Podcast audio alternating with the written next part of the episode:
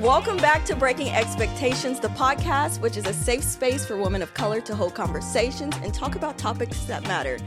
Join us in today's episode as we talk about the struggles of living as a Proverbs 31 woman in the present age. Okay, guys, we are back with another episode. It's been about mm, six months or so. We're not going to talk about that. we are back, and I'm super excited about today's topic. It's going to be deep, it's going to be fun. It's going to be interesting. Yeah. So today with us we have Miss Ose and Pastor Niral. I know we usually fe- feature women, but I'm glad to have this addition today. He's going to have some great things to say, I'm sure, on these topics. So we're always glad to have you. So good to see you guys. You it's too. been it's been a while. Yeah, it's been a while. Yes. Um. So today we are going to be talking about living as a proverbial woman or Proverbs 31 woman. We're going to talk about um, prior, prioritizing God's word. We're going to talk about godly submission. Um, so yeah, we're going to have some great topics today. But before we dive in, I want you guys to tell us a little about you and what you're doing. Sure. Well, since you've looked over at me, so we we are the founding elders of First Love Fellowship, which is a network of house churches. So we we do have our central hub here in Tulsa, but we also have house churches here as well as uh, several uh, uh additional house churches in Maryland, and also we have a ministry. Our Sunday service is actually downtown Tulsa, which is a church that is specifically for those who are living in the streets and addicted to drugs. So we actually have a church plant there also at an organization called The Merchant. And so we have a lot more to move forward, and we work with uh, those who are survivors of sex trafficking. We work with those who are addicted to drugs, and then we work with those who are are just lost and needing the the fellowship of the believers in order to get through and navigate this life. Well, and also we also have First Love Online Church because what happened was you know, a lot of people because of COVID, they just forty. This it shows that only 40 40% of the people that used to go to church stopped going to church right. after mm-hmm. COVID, mm-hmm. and they said they weren't going to go back. And so, although we're you know we're really focused on body community, you have to have a local body where you know you you experience the love, the discipleship, and everything that you need as a family, um, church family there were a lot of people that didn't have anywhere to go. So we started First Love Online Church. Mm. And so that is a, a great thing that we've been doing on Sundays, Sunday mornings, because our actual service is on Fridays in our house. Mm-hmm. Sundays, we focus on the people that are in different, there are actually different members that we have in different states, but we don't have um, a house church there currently. Yeah. So they watch First Love Online Church at wearefirstlove.com. And then we also have another um, site called One Body. Right. That's where we stream our First Love Online Church. And it's like a social media. You know, we decided to do that because first b- between Facebook, Instagram, all of that, everybody's so distracted. And we yeah. started streaming First Love Online Church mm-hmm. on these different venues, but we felt like we needed to focus on the people that are serious that want to know God. And so one body is a place where it's exactly it. It's the body of Christ coming together. It's it's social media like. Mm-hmm. And so it's only by invite only. Okay. Because we don't want to bombard it and then we have to start monitoring how many people come. Yeah. But those that are wanting to connect with the body, grow in Jesus, be discipled, everything they need, they get at one body. Okay. So that's why we started that. And one body is onebody.cc. Okay. If you wanted to be invited okay. to the, the site. And also, First Love Online Church can be found on Spotify, yeah, Amazon, and, and several places where podcasts are found. Great. So you can simply look us up that way First Love Online Church or Flock. Okay. And, and I, we are firstlove.com. Yes. Gotcha. Yeah. Great. That's right. I was going to ask you, where can they download yes, it? Yes, yes. Touch on it. Sure. Great. Um, anything else you guys wanted to talk about as far as what you're doing before oh. we move on? Resist the apostasy. Resist the apostasy. So if you think that what we preach at First Love Online Church is intense, resist the apostasy will convince you that we've just gone way, way deep into a lot of things. Because what's happening is in the world, right? There are things going on in the world right now that if you pay enough attention to it, you'll realize the world has gone mad. Yeah people are going crazy and and and and I'm not just talking about people in the streets. I'm talking about at the highest levels of power in the country and around the world. There's things going down and what what bothers me is that churches avoid speaking about yeah, these things. Yeah, mm-hmm. yeah. They don't want to rock the boat. They don't want to get into it, right? But there's some things going down right this second in this country and in this world that if we don't pay attention to it, I'm not sure how many of us are going to endure till the end, like Jesus said. So when we say resist the apostasy, as you know, there is this what seems like a a falling away where people are walking away from the faith, like you just said a little while ago, right? 40%, only 40% of the people say they're coming back to church after COVID. Like, why not? Could it be because people don't feel as though they're getting what they need to face the issues of our day? I mean, there's only but so many times that you can tell people God's been good, and he all right, praise ye the Lord, until you realize, wait a minute, brothers were flying through the sky, uh, you know, with machine guns to, to in Israel Yeah. just a few months ago. Yeah. Like, what what is that? What what's with the riots that are happening all over the country right now? You know, what's with the political instability that exists in America? I thought this was the greatest thing in the world. Mm-hmm. Yeah. But if we don't deal with these things as a church, it's no surprise that people aren't coming back because they can't relate what's happening in the world and in their world Yeah. Mm-hmm. to what's happening and being spoken about inside the church. It's it's weird. We hear from every faction that you can imagine That's right. about all the issues going on in the world except the church. and I'm gonna throw this out here too. That includes black churches. That's right. We're just not talking about this stuff. Nope. Yeah. And I, I think that's a problem. It does us all a disservice. And we need to start diving in, doing our homework, and understanding what's happening in our world. Because you know what? what no matter how you feel about anything that's happening, it's affecting you and it's affecting your children. Yeah. So we better say something. Yeah. Yeah. And the word apostasy, because some people don't even may not even know what that is. Right. Can you talk about what the apostasy means? Right. It simply means falling away. Yeah. Right. Okay. Like the things that are spoken of in biblical prophecy will not happen until first there is a great falling away. And that the man of sin, the Antichrist, is revealed. Like all the things that we talk about when we talk about the quote unquote end of the world, mm-hmm. right? Well, no, there's something we're going to see first.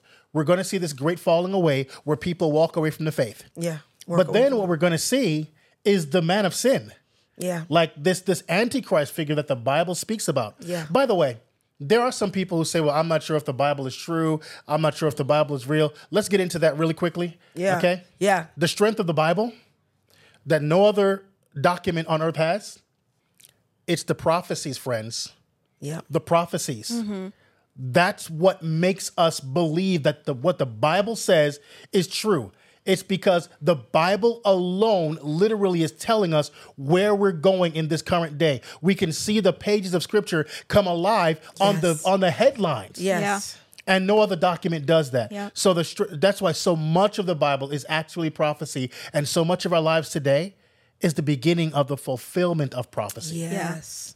Ooh, that's good. Okay, that's really good. I'm glad we. We- I- this is just the introduction. No, no, I know, Oh, sorry, I know. yeah. Well, but you know, I'm, I'm glad we did that because you know we're assuming when we have this stuff like this that everybody, especially right now when it comes to people's definition of church, Mm-hmm. it's all over. The, I mean, they have a church of Beyonce, y'all. Come on. So we've got to make it. Huh? They have a church of back. Beyonce where they worship Beyonce. You're kidding. No, you didn't know that. No. Girl, you got I to hang with us. ago. There's a lot you What need the to know. heck? Did they shut down for COVID? No, oh. I don't think so. They probably did though. But but the thing is, we, that's why we have to define what we're talking about because everybody has grown up and understand what, what their their versions of church is. Yeah. So I'm glad he broke that down and said, okay, this is this is what we're talking about here, and a lot of people have no idea. Mm-hmm. So that's why I wanted him to come and really establish that. So, Yes. Thank you. Thank you. It's a great addition, like I said. Yes. Yes.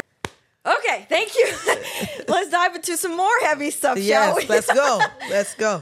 Okay, so now we're gonna talk about um, living as a Proverbs 31 woman. Uh-huh. Um, it's difficult. I've tried it. I've had times to where I've like been on the roll. I've got like this fire for God. Specifically, like when we went to North Carolina. Yeah. That right there, oh my gosh, like it had me so fired up. Yes. When I got home, I was still fired up. I was in my word. I was praying, like I was on the road. But then somewhere down the road, I lost that fire. Mm. The next thing you know, I'm like having all these personal struggles, like finance, uh, financial irresponsibility. I'm indulging it in my fleshly desires and mm. this, that, and the other. Mm. So my question for you is, I mean, please refer to scripture. I know Absolutely. you guys will oh, naturally. Yeah. God, yes. but um, what have been your struggles while pursuing while pursuing godliness? Well, you know, literally is exactly what you're talking about because we and we just talked about this last night last night in church is that we have events in God right so we have we go to an event somebody asks or even with pastor Niral preaching right? When he preached to you guys he would tell you you have to make a decision. You have to give your life to jesus christ. And then also when you say okay i'm i'm going to live for jesus for real. I'm going to read my word. I'm going to do all of that. And then all of a sudden you get hit with things. You get the temptations come back worse than ever mm-hmm. right?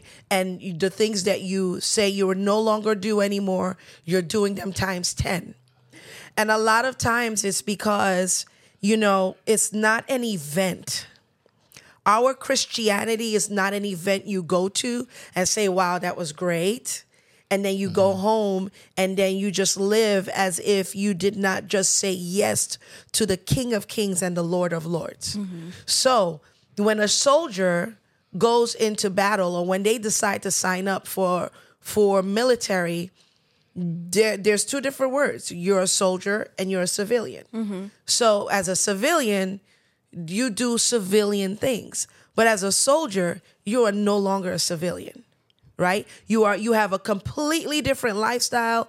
You have to eat a certain way. You have to wake up at a certain times. The, the, the discipline of a soldier is different than a discipline of a civilian. So, as being a Christian, a Christian, somebody that follows Jesus, that says, I want, I am giving myself over to this Lord, mm-hmm. you're saying that he is your Lord. You are literally wanting to live, breathe, look like Jesus said, I follow me. Mm-hmm. And the three things you're supposed to do is to deny yourself, take up your cross, and follow him. Mm-hmm. And most people don't number one understand what that is. You you know I I, I you know in uh, Ellen had this lady call in. She was older, and she was talking about I love Jesus, but I drink a little.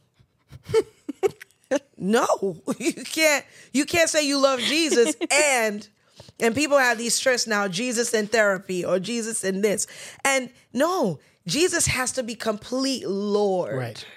Right. And when he's not Lord, these things that come back into our lives, these vices, they easy, they easy, they they come back so easily mm-hmm. because mm-hmm. we really don't understand what it means to die. Mm-hmm. We are supposed to die. Mm-hmm. And so a lot of times, most people don't want to. When you f- figure out what you have to give up, mm-hmm. you don't yeah. want to die. Yeah. Right, but that's, that's the yeah. issue, right? Where the struggle is that I can be my own worst enemy. Mm-hmm. Yeah. Mm-hmm. That's the problem. The problem is that the, the scripture says, walk in the spirit. Yeah. So there's an expectation in the Bible. It says here in Galatians 5:16, "This I say then, walk in the spirit, and you shall not fulfill the lust of the flesh." Then it says, "For the flesh lusts or fights against the spirit, and the spirit against the flesh." And it says these are contrary to one another. Mm-hmm. What I've noticed about our lives in Christ, many of us, is mm-hmm. this we live in our carnality. Mm-hmm. We respond to our carnal desires most of our time, and we visit yeah. spiritual experiences. Mm-mm. We visit every once in a while the spirit. We go to church, or maybe maybe you did a little bit too much one Friday night, and you're like, you know what, I got to get my life together. You know, we visit. But most of the time, we go right back to living in the flesh. Mm-hmm. So, what God actually expected of us was to walk in the spirit. Yeah. Like that's yeah. most of our lives. Yeah. Unfortunately, sometimes we mess up. Sometimes we do something dumb. Right, right. But most of our lives is spent walking, walking in, the, in the spirit, spirit, right? Because nobody gets this perfectly 24 hours, seven days a week. I'm not Jesus, Right. right? And neither is my wife. Yeah. So, but, but, what we should be aspiring to is for most of our lives being a matter of walking in the spirit and being that person that God intended us to be. Now, I'm going to say this the word of God, and, and the, the Bible says, Paul says in Romans chapter 1, verse 16, he says, For I am not ashamed of the gospel of Christ, which is the power of God unto those who believe. Um, see, the gospel does not have the power. The gospel, according to the scripture, is the power. It's the power.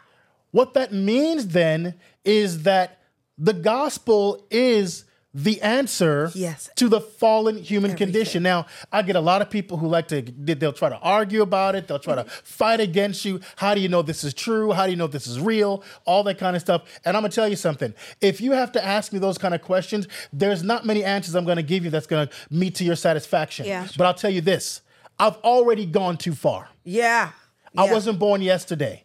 You understand? I've lived this life. Mm-hmm. And I'm gonna tell you something. I work with people who who who are out in the streets who are on some hard things, right? And they'll even tell you there wasn't nothing out there that changed their life or did anything for them until they had an encounter with Jesus Christ. Mm. Yes. And we're not mm. talking about the white European God. Yeah. We're talking about Jesus. Yeah. We're talking about the Son of the Most High God. Mm-hmm. Okay? He is the answer to everything. The gospel is the answer to everything.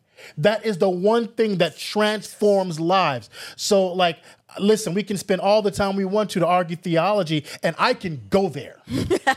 I can. Okay. You can go there. I and but you know what happens when I go there, I get all in the flesh, all in my pride, Yeah. right? And I am doing everything I can to destroy you. when in reality, right? All we have to do is this. Look, if you want to argue about whether or not the gospel is true, just come with me one Sunday. Yeah. Yes. Come with me one Sunday. And I'll introduce you to a lady who is a prostitute in the street. Mm. I'll introduce you to a woman who's currently a prostitute in the street, who's still dealing with her stuff. Mm-hmm. Yeah. But she's like, I know I need God. I'm just trying to do better. And I'm like, ma'am, listen, I am here for you. You know why? Because the gospel I want to see change your life, it changed mine, and I still believe in you. Yes. You understand? It is the love of God that makes you say things like, I don't care what you're in, I'm not giving up on you. Mm-hmm. So we can have our work woke theological arguments all we want to, but you know what? I'll see you Sunday. Yeah. Then we can talk. Mm-hmm. Yes. Yes. Woo! Lord, you stirred me up. I'm trying to stay calm here. You just knew to bring your Oh, yes, I did. Listen, y'all didn't tell me I was doing this today, so I hope I'm not going off script. Oh, no. Ain't no squirt. Ain't no, No, squirt. This is great. This is awesome. Okay, next question. Yes. What advice do both of you have for young women striving to live a godly and virtuous life? Oh, that that's all you. That's me. well, no, I, I just to give a little bit, bit a bit of background because we didn't really didn't talk about our background where we came from. So my husband and I are from New. We were born and raised in New York. Okay, and so. My parents are Nigerian. He he straight American. I married American. With a little Jamaican in there. no, He's but a there's not 100 percent Black American, Right, yes, and it's all good. It's all good. it's all good. So we grew up in New York, right? Mm-hmm. And you know, everybody ha- New York has this reputation. And I always always told them I grew up in the upper echelon of the ghetto. We were the Sadiddy ghetto. Oh, that wasn't me. no, he was straight Brooklyn. you know, and so the the things as growing up as a young woman with all of these um you know temptations and all of these things and and and and we all come from broken homes, right? You know, having that but I'll tell you when I was my parents I mean they they they were both raised in church so I was born under the pew okay? So my story is I was born under the pew but that didn't mean anything because I remember, and I lived in Nigeria for a little bit because my, you know, um, we lived there for a few years, and every time my aunt would come over, she would preach the gospel to me because she said, "You go in hell," and I'm like, uh-huh. "I'm six years old. Okay, you need to give your life to Jesus. Okay." every time she visited, I was on my way to hell, so I gave my life to God every time she came back. You know, and so and that was, you know, that was my experience up until when I turned 15, and I was like, you know, this cannot be my parents' religion Yeah. This I have to choose to live this life. So at 15 years old, I said, God, I don't want this to just be my parents' religion. I want to live for Amen. you, which shifted my life tremendously. Mm-hmm. Okay, and so I I decided to be converted. You know, not just be a churchgoer, and I was converted at that time. And so, in the midst of that, what helped me keep, you know, keep myself, and it doesn't. And let me let me make this something clear about this. It doesn't mean I stopped sinning Yeah. right? Because all of those struggles and all of that stuff, living in a broken home, you know, feeling like you need a father, all of that stuff was, I was still raging in my soul. Mm-hmm. But I made a decision to serve Jesus. Mm-hmm. And that decision caused me to make decisions because I loved him so much.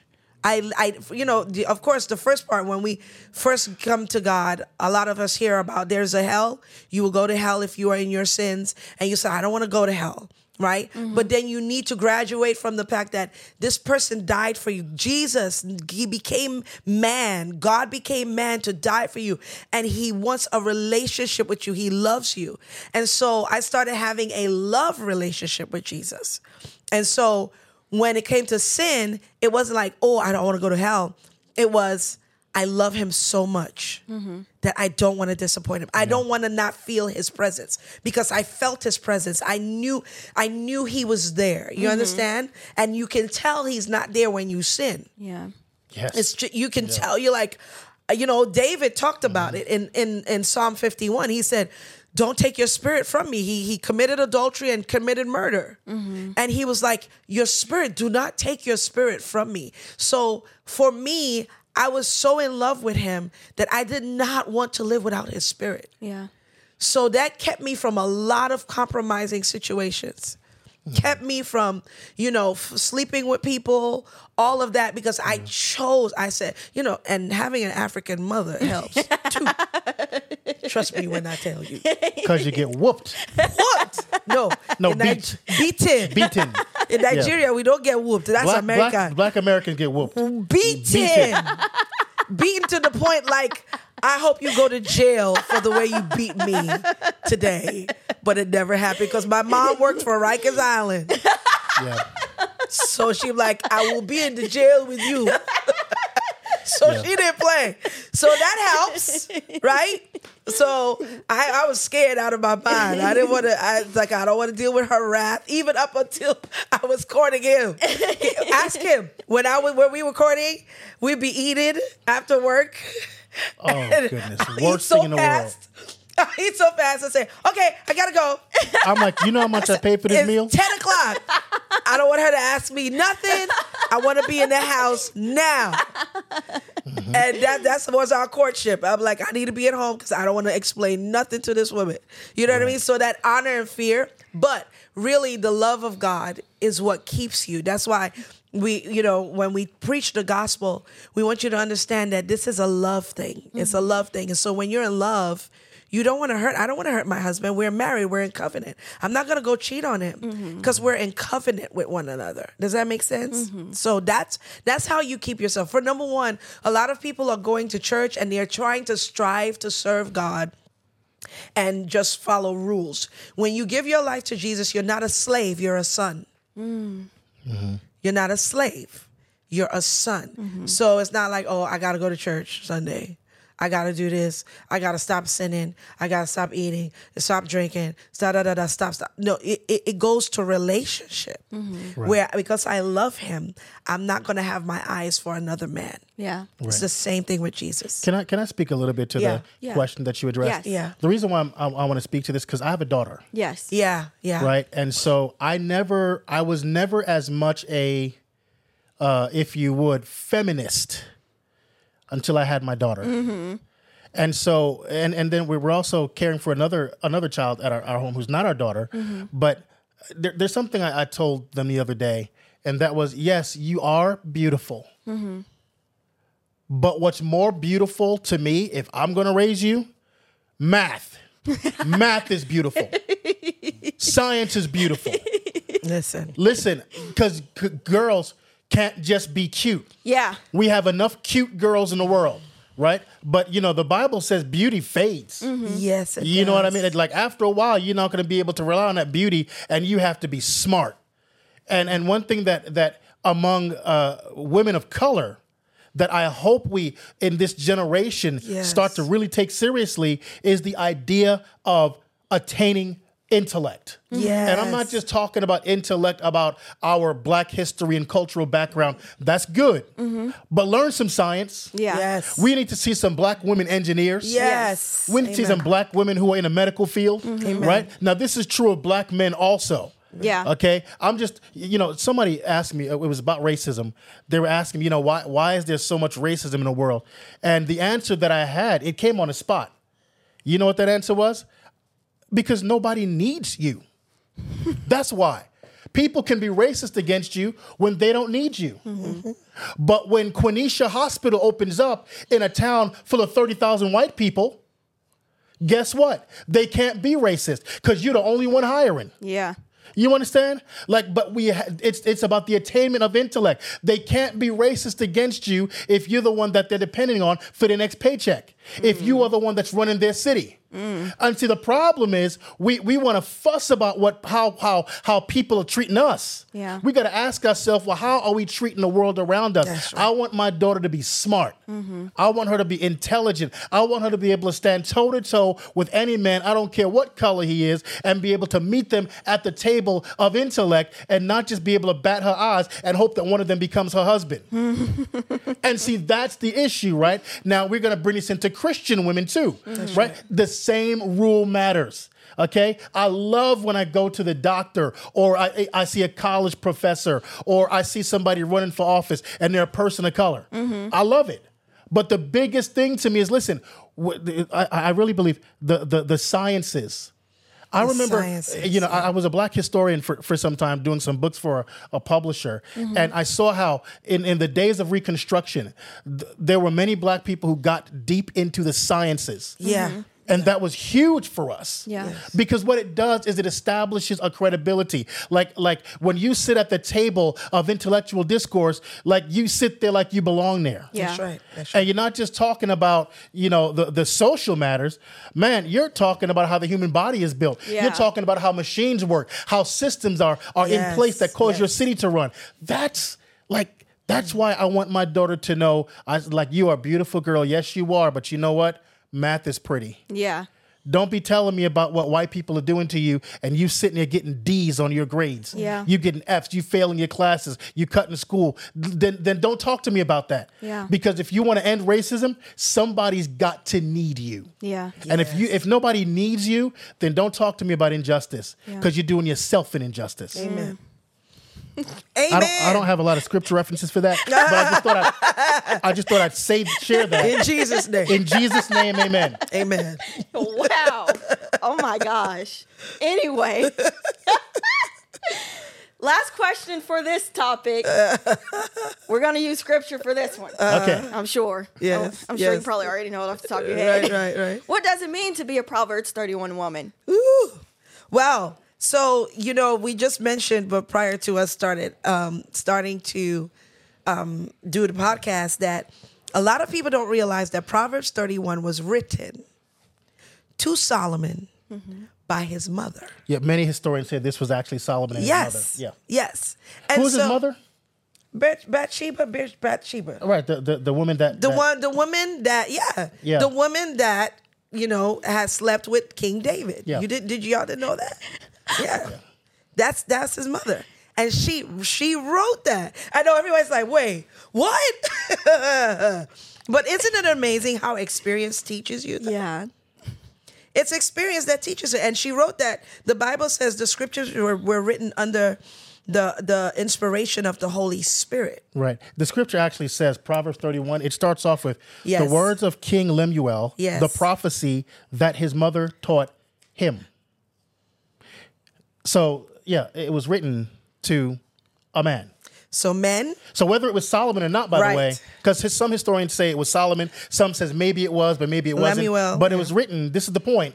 It was written to a man, and it says here, "What my son?" See, yep. and what what, the the son son, of my of my womb. See, written to a man. And what the son of my vows, they really want us to understand. This is written to a son. Right. Give not your strength to women. Yes. Okay, so now we're into dealing with men.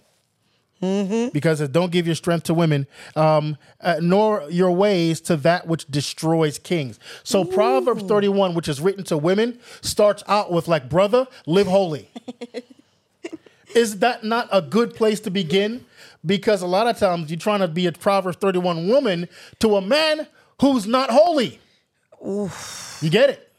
Oof. You try so so you're out here trying to trying to do what the word of God says, but you know the, the, man is not holy, and so it's important that we understand. Uh, and let me let me And keep bring- reading that uh, first Yeah, part. I- I'm going to get to that. Yeah. Yeah. but remember, David, who you mentioned earlier, Yeah. Was a murderer and an adulterer, Mm-hmm. and Jesus called him a man after his own heart. Yes. I'm saying that because, brothers, there is always a way back to God. Okay? Adultery and murder is like two of the worst things I can think you could do, Yes. right? And God is like, even with that, I still want you. Man, like like God still like no matter how far down you've gone, Yeah. Yes. He's like, listen, you can always come back. So it says here, it is not for kings, O Lemuel. It is not for kings to drink wine, nor for princes to drink strong drink, lest they drink and forget the law. Still, we're talking about a man. She's talking about this to a man here, right? Like, don't destroy your life with that stuff. Yeah. Right. So, like, uh, out in the club every Friday night, like, that's not for kings. You want to call yourself a black king? All right, well, stay out the club then. Then stay out the club. It, I'm, I'm listen. I, this is not my. I did not write this. I'm just reading it. That's okay? right. It says. I'm just. I'm just gonna read. Uh, so it then says, listen to this. Give strong drink to him that's ready to die, and wine to those that be of heavy heart. Let him drink and forget his poverty and remember his misery no more. He, she's telling him, listen, you're, you're a king. This is not for you. Now, those who aren't kings, now they're going to do their thing. They, let them do their thing. But you, that's not you. Yeah. And I, I like to look at some of our, our black men and say, listen, uh, you are better than this. Yeah. You're better than this. This is not for you. And it says here, open your mouth for the dumb in the cause of all such as are appointed to destruction. Open your mouth, judge righteously, and please plead the cause of the poor and needy. Now, we're not talking about black men right now, mm-hmm. right? But if we were to do so, okay, I would say this. I do believe black lives matter. But if your black life matters, then you better live as though your black life matters. Mm-hmm. You understand? And those brothers who are, are, are not where you are, plead the cause of the poor and needy. You put your hand down, you help you pull help pull your brother up. This thing is not just about you. Mm-hmm. We got to work together. Yeah. You understand? Now, the next verse. Who can find a virtuous woman? Yes. She's teaching her son what a virtuous woman looks like. See, y'all get locked up in trying to be the Proverbs 31 woman. And I'm going to tell you something. This we need some the. Proverbs 31 men because that's really what this is about. Oh, Proverbs 31 man. Mm. jeez. So I'm sorry, honey. Yeah, I'm, No, I'm- I, I'm- listen. you know. no, seriously.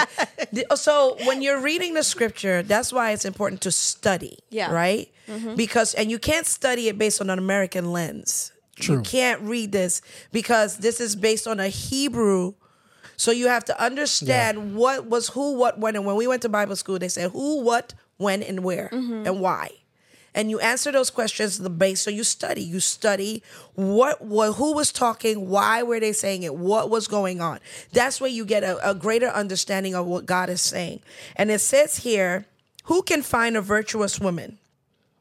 I like the amplified ver- version of the Bible, so I may I'm going to refer to it some some once in a while. It says, I love what it says here in amplified. Verse 10, Proverbs 31:10. A capable, intelligent, and virtuous woman. Who is he who can find her? Mm-hmm. I always tell women, you don't have to go looking for a man. He's supposed to look for you. Mm-hmm. He chooses you. Mm-hmm. You don't choose him. The Bible says a man that finds a wife finds a good thing and obtains favor from the Lord. So you just have to be you serving God and your eyes are focused on him. He finds you in Jesus. Mm-hmm. Because he's seeking Jesus too. Mm-hmm. So that's why she's talking to him like this. She is far more precious than jewels, and her value is far above rubies or pearls. The heart of her husband trusts in her confidently and relies on and believes in her securely, so that he has no lack of honest gain or need of dishonest spoil. You keep him honest. A woman who's virtuous keeps the man honest. She comforts, encourages, and does him only good as long as there is life within her. She seeks out wool and flax and works with willing hands. Basically, she's not lazy. Right. She has she's doing something. She's always doing something. So she's not waiting for a man to do everything for her. Mm-hmm. Okay, we're not gonna go there because you're gonna go clean off, and I'm gonna go clean off. Okay, we ca- you cannot wait on a man While she's sitting there looking cute. while she's sitting. And no, you can, you can't eat the the bread of idleness. You Right. know, verse thirteen. She seeks out woolen. So I, I read that. Verse fourteen. She is like the merchant ships loaded with foodstuffs. I love that. We need to use that word. foodstuffs. she brings her household's food from a far country. She rises while it is yet night and gets spiritual food for her household and assigns her maids their tasks. Mm. Mm-hmm. She considers a new field before she buys or accepts it. Look at this. She invests in real estate. Yes. Yeah. Wow. I was a realtor for 18 years and we were investors. So, expanding prudently and not courting neglect of her present duties by assuming other duties. Ouch. Ooh, that's convicting. With her savings of time and strength. Moving on. With her savings of time and strength, she plants fruitful vines in her vineyard. She girds herself with strength, spiritual, mental, and physical fitness for her God given task, and makes her arms strong and firm. So she goes to the gym. Yeah, she goes to the gym. I'm just kidding. You I'm just. I know. I know. she tastes and sees that her gain from work with her, with and for God, is good. Her lamp goes not out, but it burns on continually through the night of trouble, pri- pri- privation, or sorrow, warning away from fear, doubt, and distrust. You know, it's interesting that he's talking about physical things, but really it's spiritual attributes. Right. She's talking about physical things, but really, these are spiritual attributes you have to have in order for it to manifest in the physical. Right. Okay? She lays her hands to the spindle, and her hands hold the distaff. She opens her hand to the poor. Yes, she reaches out her filled hands to the needy, whether a body, mind, or spirit. She fears not the snow for her family, for all her household are doubly clothed in scarlet. She makes for herself coverlets, cushions, and rugs of tapestry. Her clothing is of linen pure and fine, and of purple, such as that of which the clothing of the priest and the hallowed cloths of the temple were made. Wow. Her husband is known in the city gates. Hold on. Hold on. Yeah, there you So there's the man there. There's the man again. The Proverbs 31 man. I- I'm going to say something. Her husband is known at the gates, it says, where he sits among the elders of the, Of the land. land. You want to talk about a Proverbs 31 woman? I'm gonna I'm gonna just be very blunt, okay? For this is for young women, including my daughter when she comes of age, right? Stay away from useless men. Hmm. Stay away from men who are just gonna live off of you. Everything my wife just read, this is a mighty and strong woman. That's If you attach yourself as a strong woman to a useless man, what's going to happen is this this uneven dynamic, right? And it's going to make both of you useless. Because the strongest ship in the world, mm. when that anchor is down, that's the man. When that anchor is down, that ship ain't going nowhere, even though the ship is much bigger than the anchor. Mm-hmm. A lot of women, you get involved with these useless men and they anchor you into the same place. You never get anywhere because your husband is not known at the gates and will not sit among the elders of the land. You're just useless.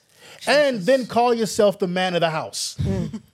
when sister is out here investing in real estate, buying wool and flax and merchandise and and making pillows and things, whatever you were saying, right? And, and and brother's sitting there watching the game, right? And doesn't have to work tomorrow because he don't have a job. See, that what I'm saying is, stay, sisters, listen, stay away from useless men. Amen. This is important because So important. So, many uh, fall for this one thing, right? Because you know you, you're a powerful woman, and and you got all your stuff together, And then you right? a useless man. And then and, and the world has enough cute men. I'm sorry, Mm. brother can be cute, but if he's useless, he's gonna be cute and useless. Yep. And and you know you know when you but you know when the useless man you know when a useless man uh, gets out of dodge right when strong woman gets pregnant Mm. right useless man runs away that's the crisis in the black community it's fatherlessness Mm-hmm. right Jesus. like like brothers like we talked about Black Lives Matter earlier if Black Lives Matter then your son in L.A. matters. Your son in San Francisco matters. Your son in St. Louis Jesus. matters. Your son with that girl that you had the one night stand with in New York, yeah, he matters too. Like, like, let's live as though our Black Lives Matter, right? Don't get involved. And by the way, useless men come in all colors. Okay, you got useless black men, useless white men, you got useless Polynesian men. Equal. They, they're everywhere, right? but but see, don't don't don't don't anchor yourself with somebody that's going to stop your progress. Mm-hmm. There's a lot of progress in this chapter, mm-hmm. Yes. but the husband needs to be known at the gates. The brother's Yes. got to have a reputation of something that qualifies him to sit with the elders of the land. Mm-hmm. And this is important. And uh, I I don't want to neglect that. I'm sorry. I talk like No, for, this for a I'm glad you hour and stopped. no, I'm glad you stopped because here's the thing. Again, you can even have a man that has all the money in the world. Yes, and still be do all of that, but he still be useless because he does not know how to spiritually lead his yes, house. that's right. Oh yeah, that, that's that's the thing, right? Like so in our house, right? I'm the spiritual leader. Period. See, See He's not just. He's not. He's not just. You know, going out to work, all that, and I'm I'm on the one. I'm I'm the one on my knees praying. right. No, He's the one praying. My hope is that when my children, you well, they they they ha- my oldest sons already are are out there, right? They're doing well, but uh, my my hope is that when they're older and they remember me, they'll be able to say, "Yeah, I had a praying father." Yeah. A pray. Nobody knows what a praying father is. I mean, but I want them to be able to say, "I had a father who prayed for me." yeah, Now, yes, I might have been upside their head a little bit, but I'm the father who prayed for them. That's right. Sitting up at night, like, oh God, whatever decision this boy is making, I pray in Jesus' name that you speak to his heart, right? Protect them, surround them, love them, whatever you have in me to impart to them, help me to give it. All that has to come from dad. Dad is supposed to be the spiritual leader. That's right. Not not mom. Not mom is not, not mom is not supposed to be. No. But everybody says, "Oh, I had a praying mama," and that's good. Congratulate. I'm glad she's a praying mama. But where's dad? Yeah. Because we need praying dad. Yeah. Jesus. That that will literally transform Transform. the black community. Oh my you get praying dad God. up there. Yes. Jesus. Right? Let's not undermine praying dad. Amen. Let's not undermine Proverbs 31 Amen. dad. Yeah. Right? Amen. We don't need five different women. Mm. We need one woman that we focus on for the rest of our lives. That's how this works. Amen. You want to save a community? Let's do that. Let's get back to what they, they used to fuss at us about it, right? Family values. Mm-hmm. Yeah, let's get back to it. Our family reunions lately in these generations are starting to get awkward. we call, I'm serious. We call them people cousin that ain't our cousin. Aunt, uncle, we, we, you know. Now you the you the you the son from the third wife. No, no, you see what I mean? Like, it's getting awkward these family reunions. We gotta we gotta get them back to where they're they're easy. We don't have family trees in the black community. A lot of times we got a family bush. Like we don't even know where people come from. They just like you know, brother just live with us. I don't even know how he got here. Oh, jeez. What, a- am I wrong? We got uh, Lord, we gotta reel it back in. We gotta reel it back in. Find he that finds a wife, A wife. a wife, right? And not Finds this five percent of Hebrew foolishness. Oh, we, we listen. okay, sorry. We, th- We're not gonna even go there. Right, come on. I, I need to. We- what was that? That's a whole nother foolishness All that's happening. let, us just let me just take it. Continuing on. No, no, no. I want to, I want to, I want to land here Yeah. for just a second, okay? When it came to the reconstruction of our country, okay, I didn't see Islam. The Islamic slave trade never ended. Nope. It still goes It on still to this goes day. on till this day. Okay, now black folks are running to Islam, and I'm like, listen, then you run into the slave owners because they're still out there right now. That's right. In Nigeria, just two weeks ago, 800 black men and women were killed by Arab Islamic terrorists right there in Nigeria, but nobody will tell you anything about that. But it happened. It just happened. Mm-hmm. Just and I see the footage in uh, Nigeria, in Somalia, lying out in the street. Now, Nigeria is uh, uh, West Africa, Somalia is further East Africa, but it's happening all over Africa where black people are being either killed or engaged in a slave trade today. When people talk about what they would have done if they were alive during slavery, I'm like, nonsense. You would have done nothing because you're not doing anything about the slave trade today. so, right. Now, now, now, I know people are running to Islam and all that kind of stuff, but Islam wasn't there for us No. when we were trying to, when, when black people were trying to be freed from slavery. No. You know who was? Oh, it was these black Christian people. That's right. It was these black Christians that they say embraced the white man's religion. Nah, they didn't understand something. Christianity is so old in Africa that it can be considered one of Africa's indigenous religions. That's right. Christianity is recorded in Africa in the Bible. That's right. Europe didn't give us Jesus. No. Yeah. We had So Jesus when. Europe got to us. So uh, what, what I'm getting at here, though, is that we, we need to get back. If black people are, are to move forward, we Jesus, need to get back to Jesus. I know we're getting into Hebrew Israelite, and I know we're getting into five percent. Listen, y'all, that ain't nothing new. I'm 50 years old. I saw that stuff. I Yes, used to debate yeah, with these people out in the street when In I was New a kid. All the You time. understand? This ain't nothing new. Foolishness. What I'm saying though is if we want to be free, the Bible says, Yeah. if therefore the Son shall make you free, Jesus you Christ. shall be free indeed. Amen. Jesus said that. And I don't mean the European, effeminate looking man in the pictures. I'm talking about the real Jesus with fire in his eyes and a sword coming out of his mouth and his robe dipped in blood. And on his thigh is written the word of God. that Jesus. that You know, the Bible tells you what Jesus looked like. Yes. Yep. Revelation tells you what he looks like. Yeah. I'm not talking when he walked earth the first time. I'm talking about how he looks now. Mm. Jesus. Yeah, he, he's he's looking kind of dangerous now. So let's be careful how we treat him, and let's not be doctrinally loose with the things of God. All right, um, I'm sorry, you were reading. Listen, preach, preacher. She makes fine linen garments and la- leads others to buy them. She delivers to the merchant girdles or sashes their free one ups for service. Mm. Strength and dignity are her clothing, Yeah. and her position is strong and secure. She rejoices over the future, the latter day or time to come, knowing that she and her family are in readiness for it. She opens her mouth in skillful and godly wisdom, and on her tongue is the law of kindness, giving counsel and instruction. First of all, young women, we've got to stop sounding so ghetto. We're not even pronouncing our words correctly. We want to be so, we want to be such, the things that we embrace is is so carnal because you're getting your identity from a music video mm. instead of the word of God. I should not know you by the music video you've been watching mm-hmm. or how you're looking. I should mm. know you by the Jesus that you're following. Mm.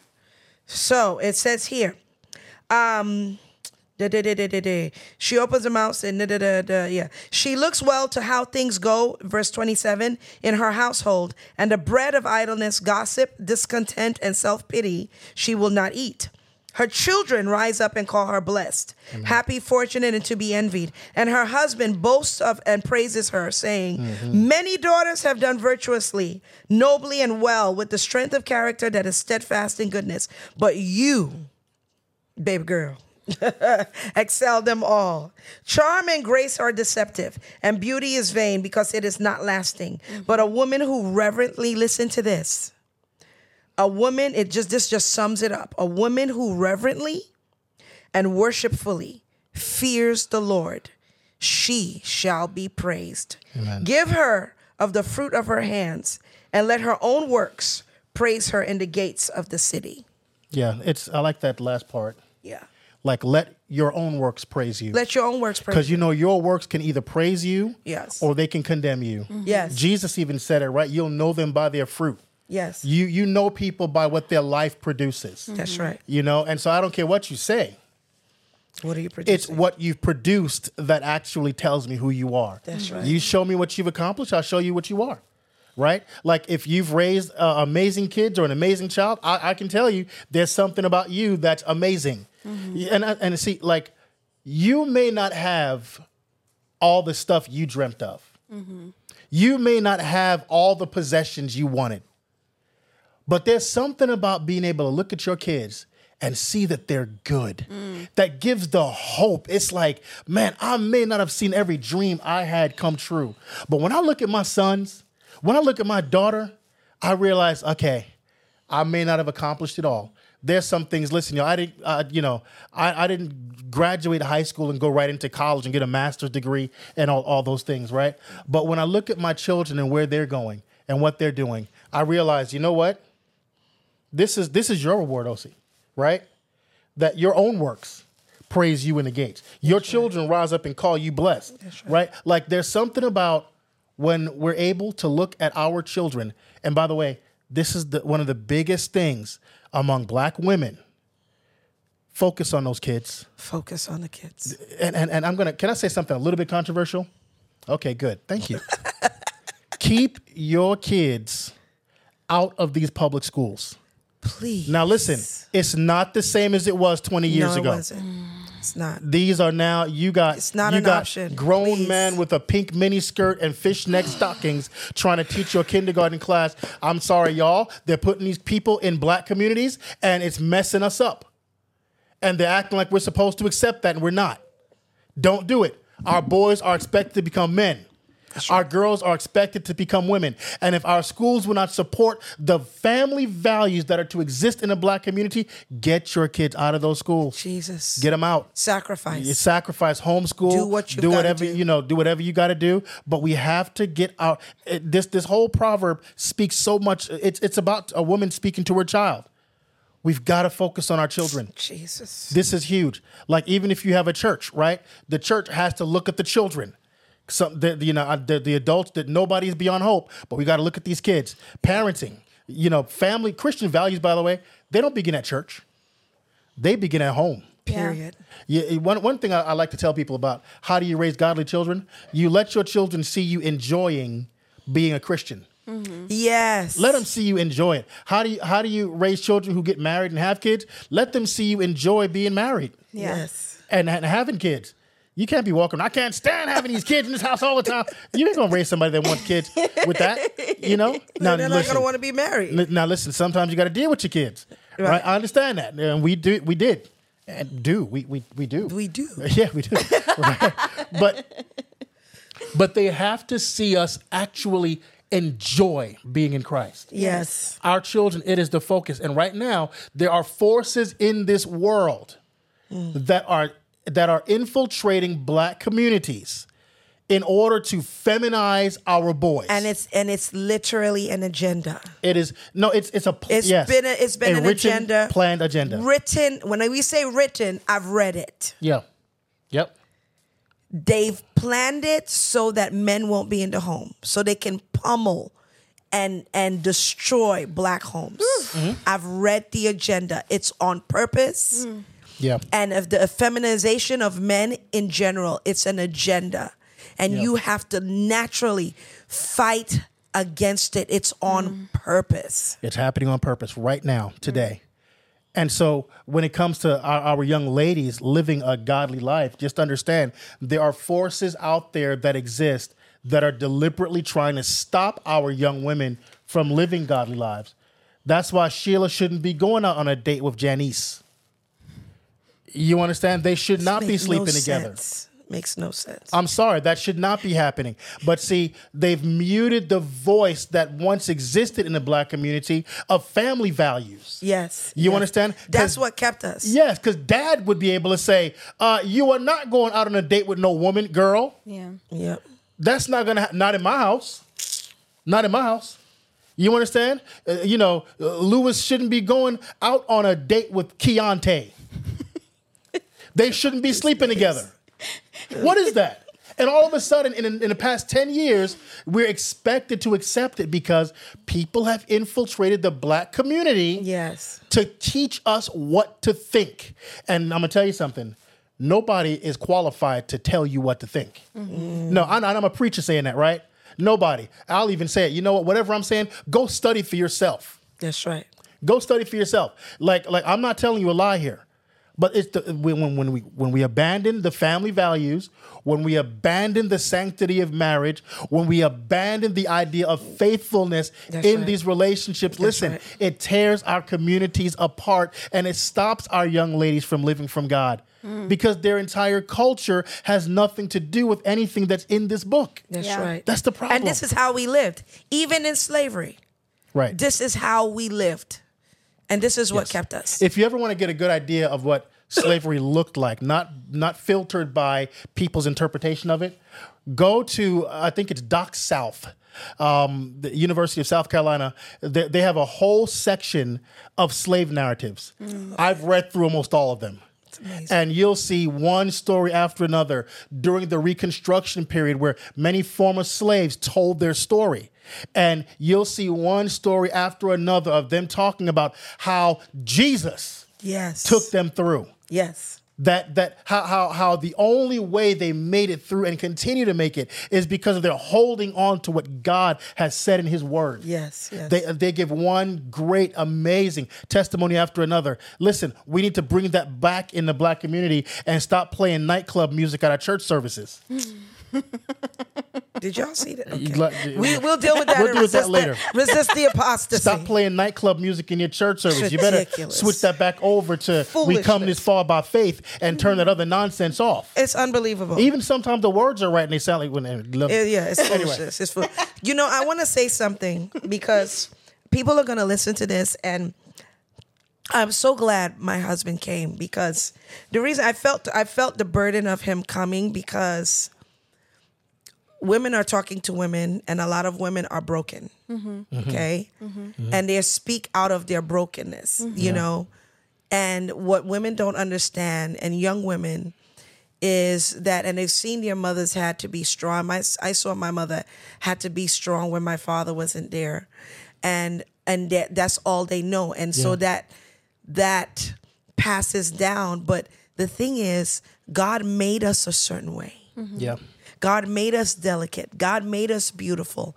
And we don't do man well. We do it angry. Yeah.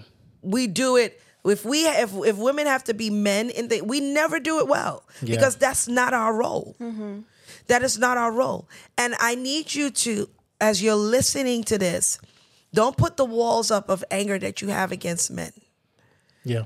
You need to hear what he's saying and understand that there that there are men out there that have the same heart whether you had a father or whether you did not have a father that you need to know number 1 that God is the greatest father Yes. Amen.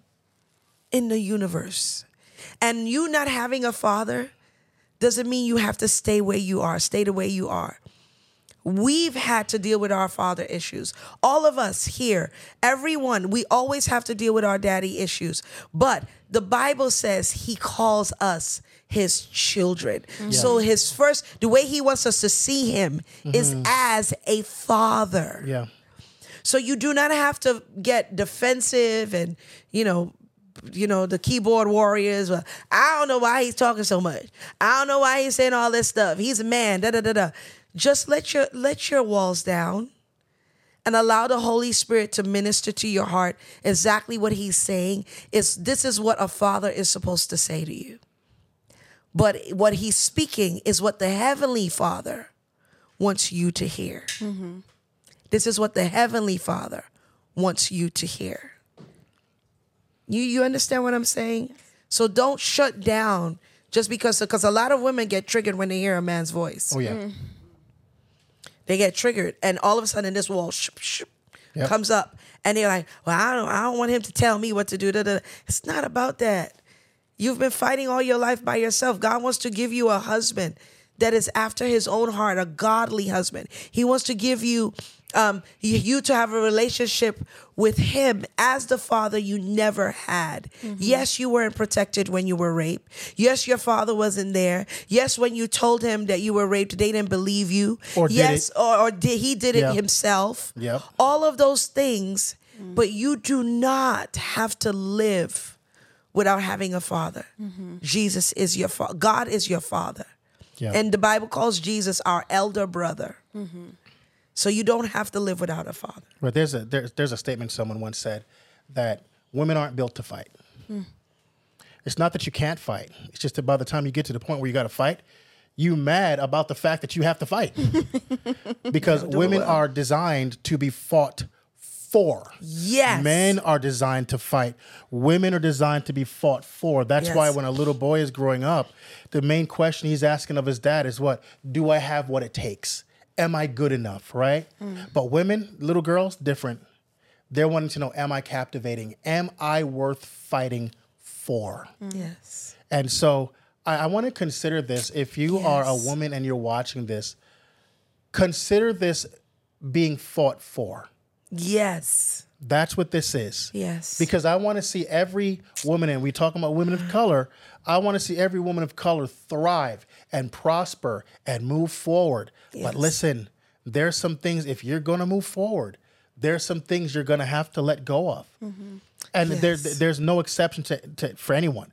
You have to, and um, the idea, the call to I know we didn't talk much about this, but the call to holiness Yeah. is not designed to destroy your life Yes. and ruin your social life. yes. Mm-hmm. What it's designed to do is get your eyes open to the holiness and presence of the only one who can lead you and guide you into all truth. Mm-hmm. Amen. That's how this works. That's That's, how the Christian life works, right? When we're holy before God, Matthew 5 8, never forget the scripture. Matthew 5 8 says, Blessed are the pure in heart, for, they, will shall see God.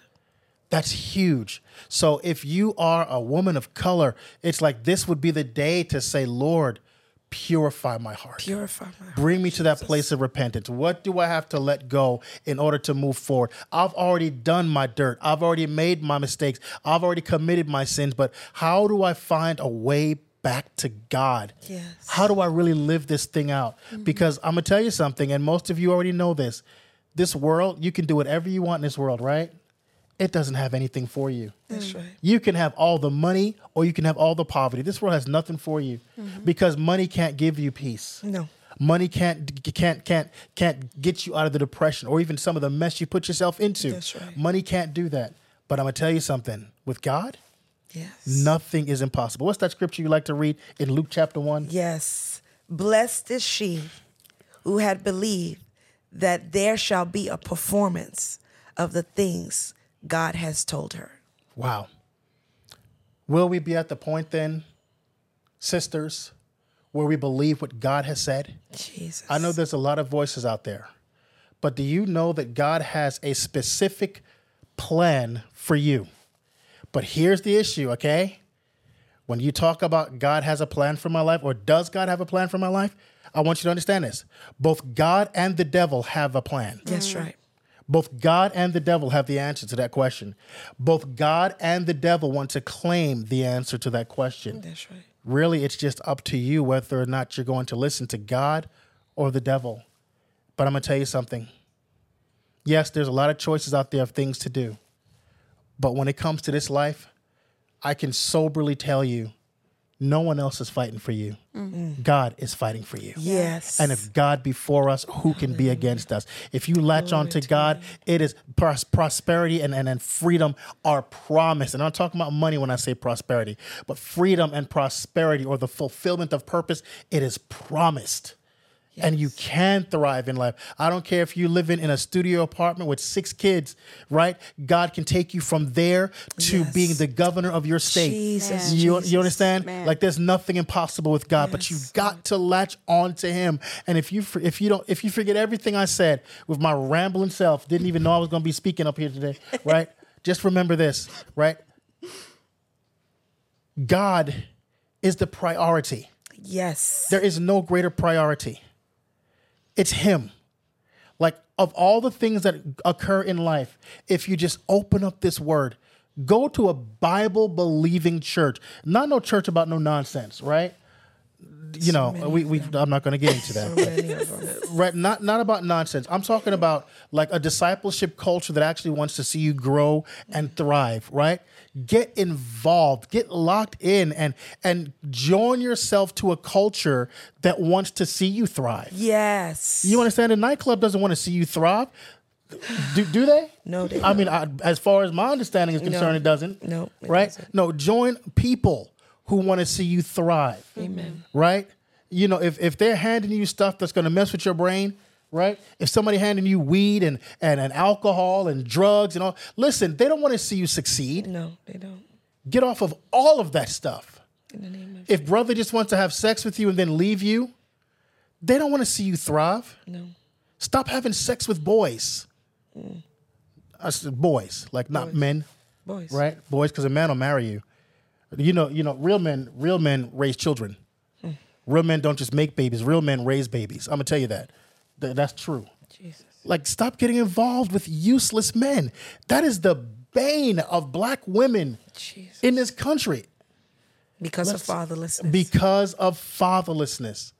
And this father is here to tell you that there is a father in heaven that is a father above all, and he'll restore your life from right where you are. I don't care what you've done wrong. I don't care what kind of sin you've committed or mistakes you made. He loves you, and that love is real. Amen.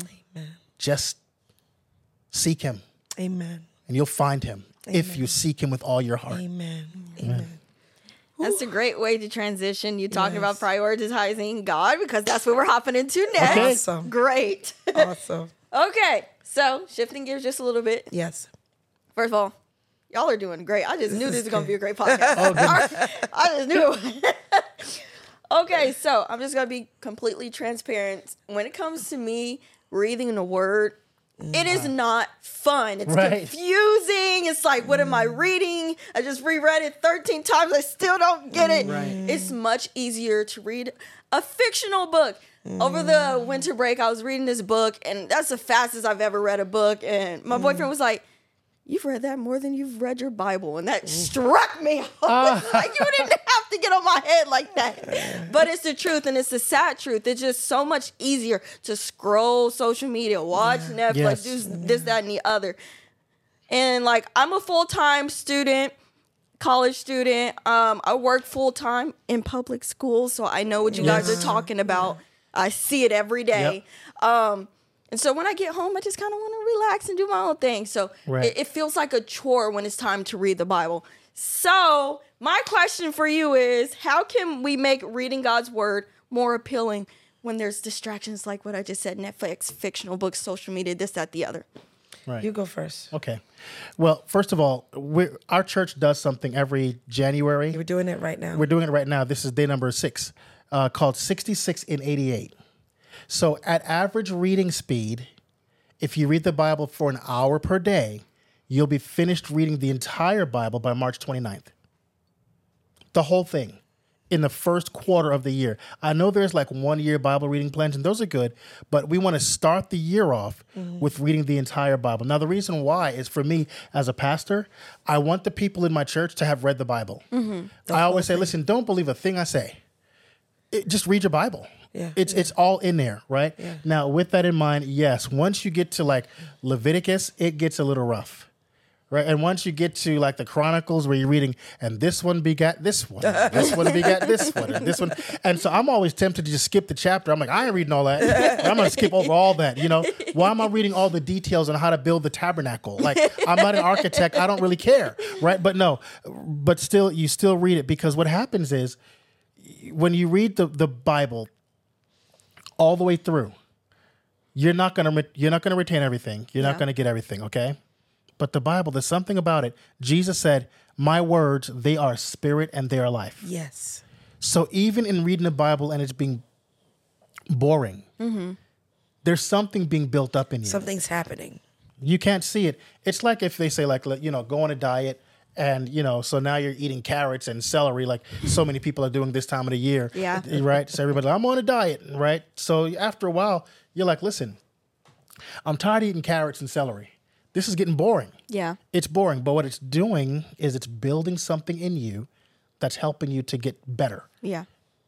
The Bible is no different. After a while, what happens is when you become results oriented as to what it's doing inside of you, you start to want more of it. Mm-hmm. Like reading the Bible changed my life. We've had testimonies of people who said, when I read through the entire Bible with 66 and 88, it changed my life. And we can send that to you. Yeah. Actually, if you want, if and we anybody can send it wants to, to. if anybody wants to read it. Right. You can do. I mean, you really could do it anytime you want. Yes, you Yeah. can. But and you could join us in doing it, and then of course on one body we talk about what we read. So when you or if you have a question about it, you can say, "Hey, I just read this. What does this mean?" Yeah. Right. You know what I mean? yep. So we have people that do that as well. But what what he was talking about is um, a lot of you understand this that it's the enemy, it's the devil that doesn't want you to understand. So what I usually tell people to do is if you are having issues understanding, first you pray. Yeah. Before you pick up the word, you pray, Father, in the name of Jesus, I want to know your son. Holy Spirit, show me Jesus in what I'm reading. Just a simple prayer like that. And you might have to rebuke some devils and say, Every spirit that does not want me to read, I command you to leave. Mm-hmm. And Father, I welcome the wisdom of the Holy Spirit to show me what you want me to know as I'm reading today. Mm-hmm. Right. And so, and it's a discipline, right? You know, you discipline yourself. Yeah. You're in school mm-hmm. and you know that there are times you just have to study. Yeah.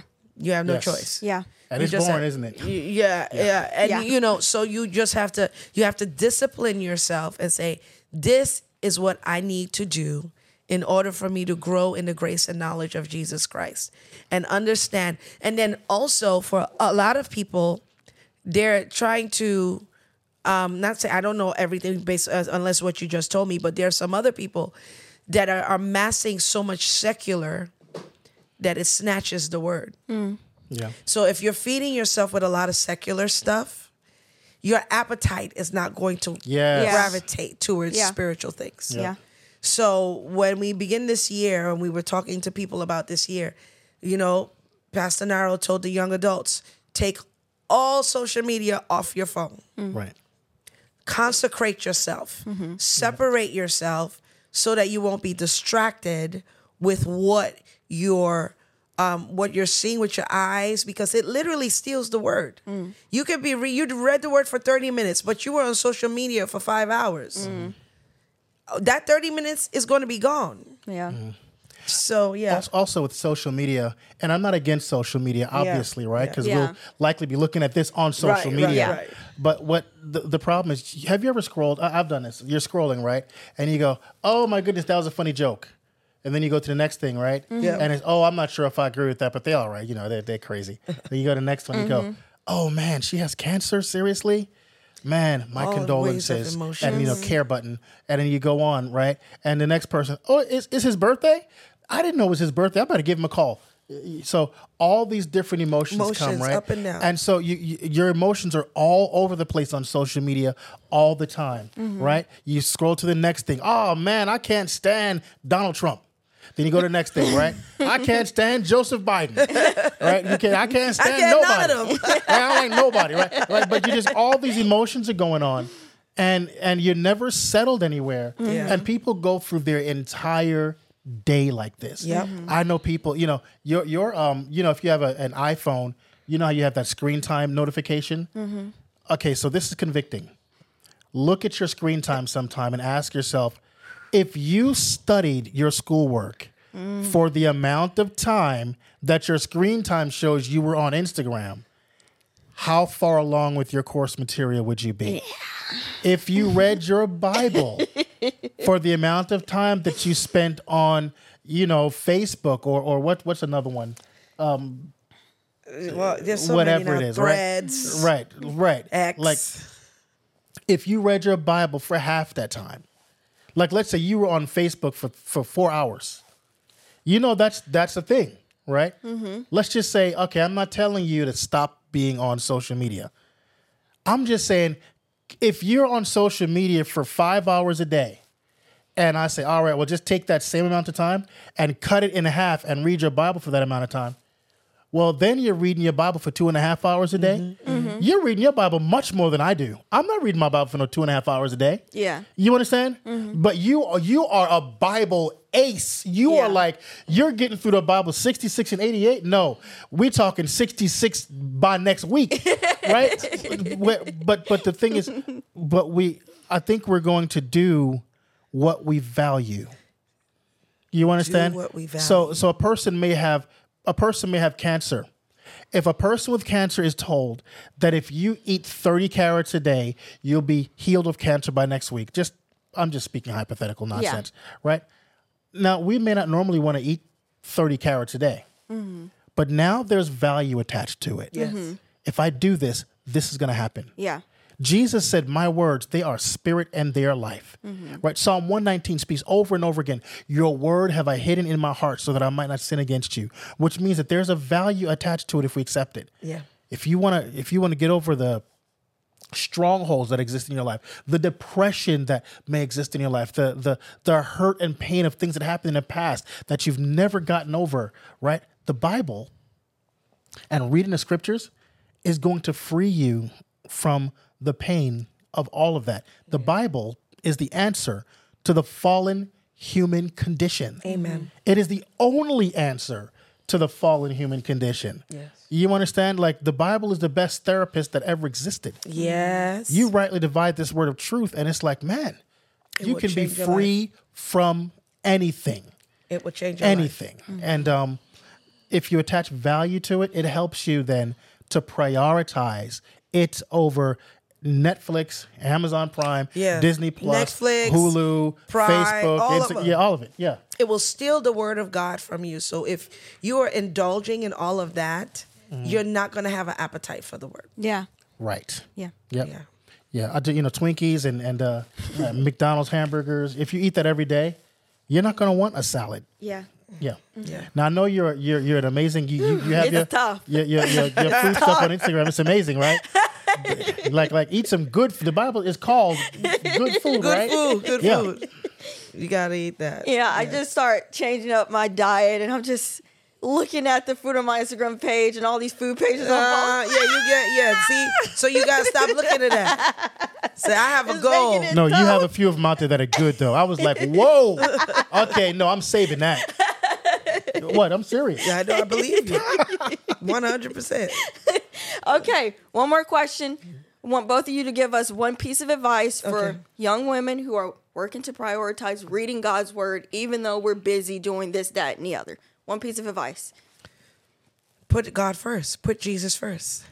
When you give your life to Jesus, and and I want you, you know, to uh, when you when you do talk about this, talk about the gospel for people. Oh, sure. um when you when you end with that. But when we come into the kingdom of god we are now enlisted. Yeah. we are not supposed to look like the world. We're not supposed to talk like the world. We're not supposed to be like the world. We don't do what the world does. We are now in another kingdom. Mm-hmm. There's the kingdom of darkness and the kingdom of light. There is no in between and so when you give your life to jesus you put him first. And like I said, when you come to him and you say, I am now a disciple of Jesus Christ, he said, if any man would come after me, he has to deny himself, number one, take up his cross, and number two, and three, follow me. Number one, deny yourself. That means your desires, how you want to live, the music you want to live, what, what whatever it is, you've got to deny yourself. You you're dead. The Bible says, "I am crucified with Christ; nevertheless I live. Mm-hmm. Yet not I, but Christ that live in me. And mm-hmm. now, and the life that I now live in the flesh, I live by the faith of the Son of God, who loved me and gave Himself for me." Galatians two twenty. You are crucified with Christ. Ose no longer is alive. Mm-hmm. So when you're no longer alive, you're alive to you're dead to sin and alive to Jesus Christ. Dead to sin, alive to Jesus Christ. And you make the decision that I am going to live for Jesus Amen. for real. Mm-hmm. Amen.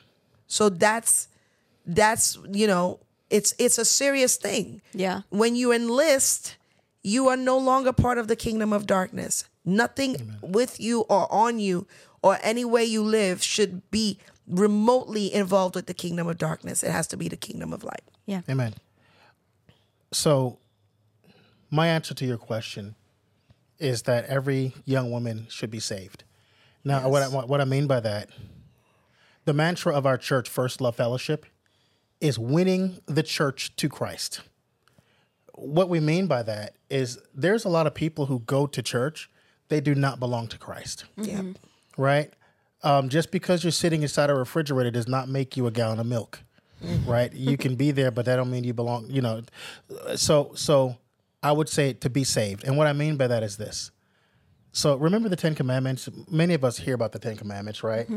What are they? You'll have no gods before me is the first one. The second one is not to worship any graven images. Third, don't use the name of the Lord your God in vain. Fourth, you know, uh, uh, honor the Sabbath and keep it holy. The fifth one is honor your father and your mother. The sixth one is don't murder. The seventh one is don't commit adultery or commit sexual sin. The eighth one is don't steal. Ninth one is don't bear false witness or lie. And the tenth one is don't covet after other people's things.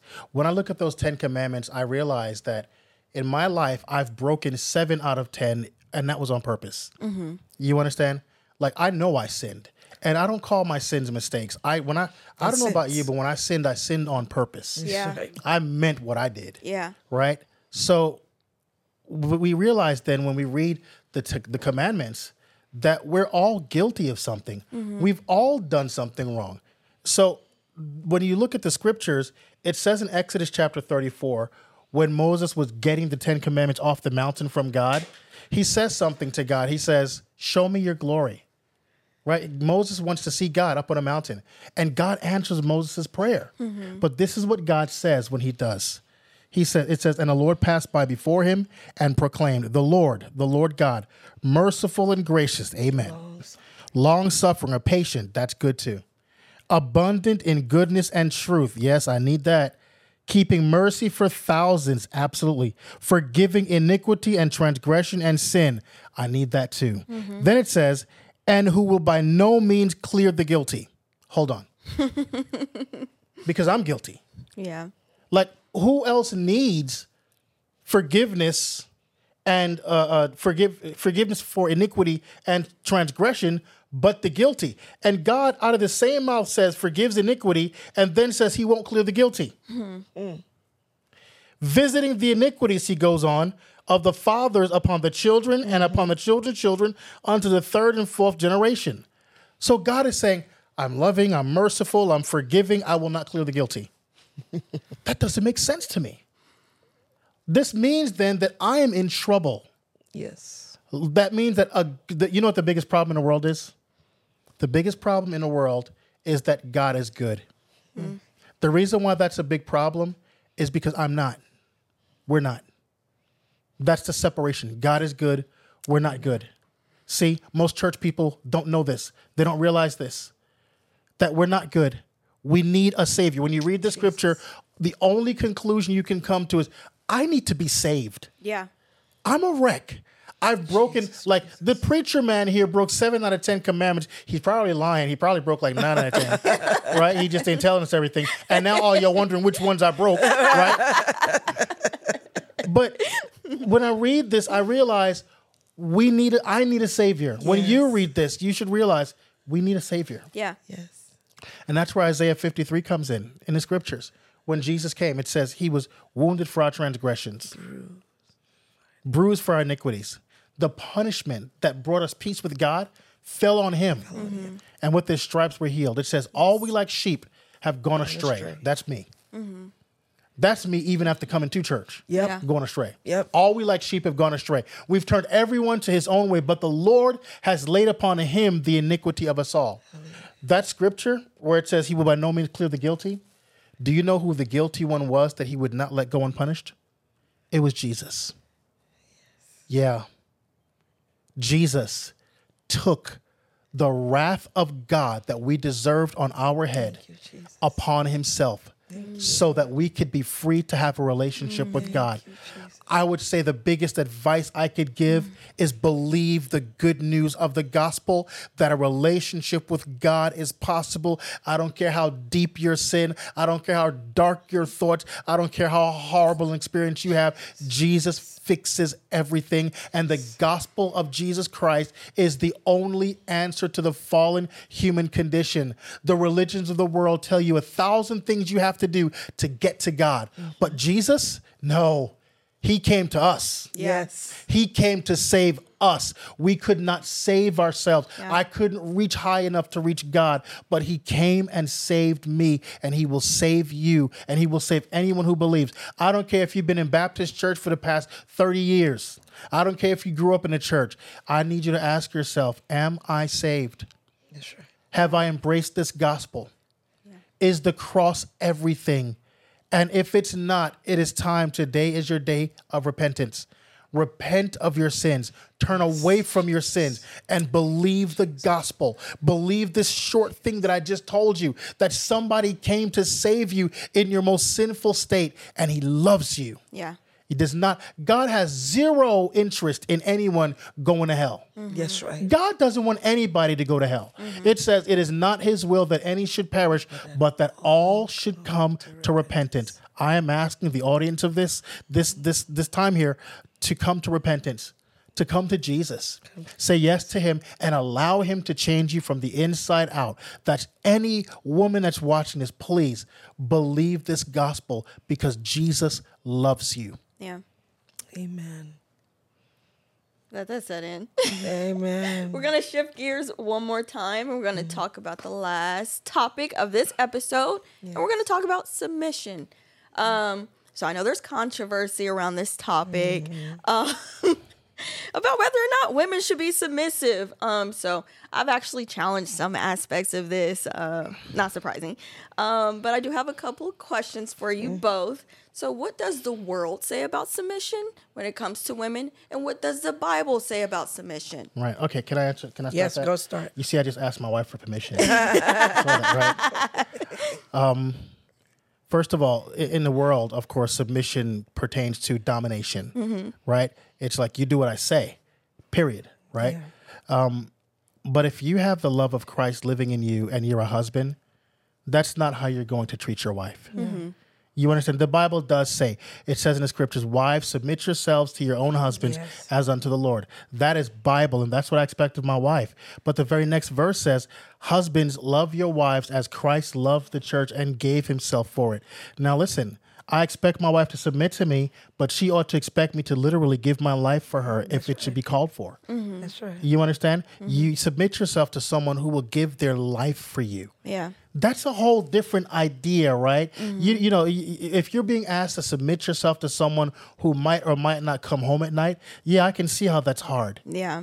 Right? But when you literally are in covenant with someone who will give their lives for you, and I don't mean just die for you. I'm talking about live every day of their life trying to see how they can meet your need and submit to the needs that a woman has. That's right. That's important. So, in many ways, if a husband is filled with the love of Christ, he's actually also submitting to the needs that she has. Now, one more thing.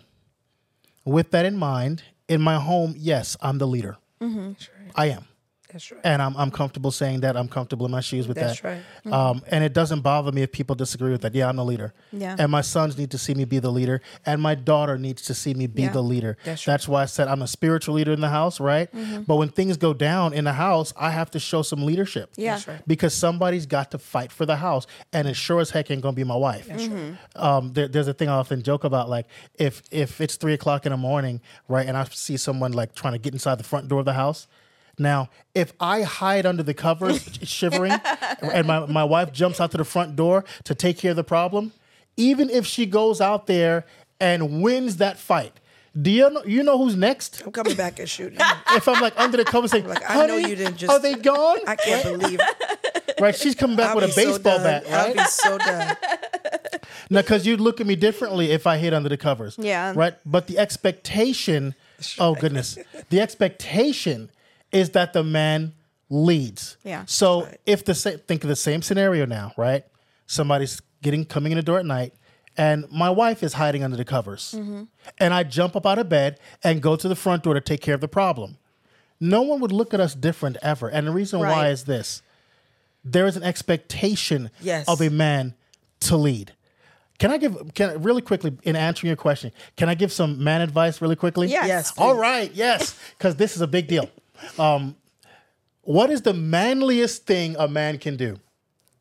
The manliest thing a man can do that a woman is not expected to do. Well, the manliest thing that a manly man can manly do is this love sacrificially without apology, life on a line. Men, men are expected to do that. You understand? If there is a problem, a life or death situation, I ought to be standing in front. Mm-hmm. That's right. I cannot hide behind my wife. Mm-hmm. I have to love sacrificially. She is not expected to do that for me. That's right. At three o'clock in the morning, if somebody's at the door and we both jump up to take care of the problem, you know who I'm mad at? I'm mad at her.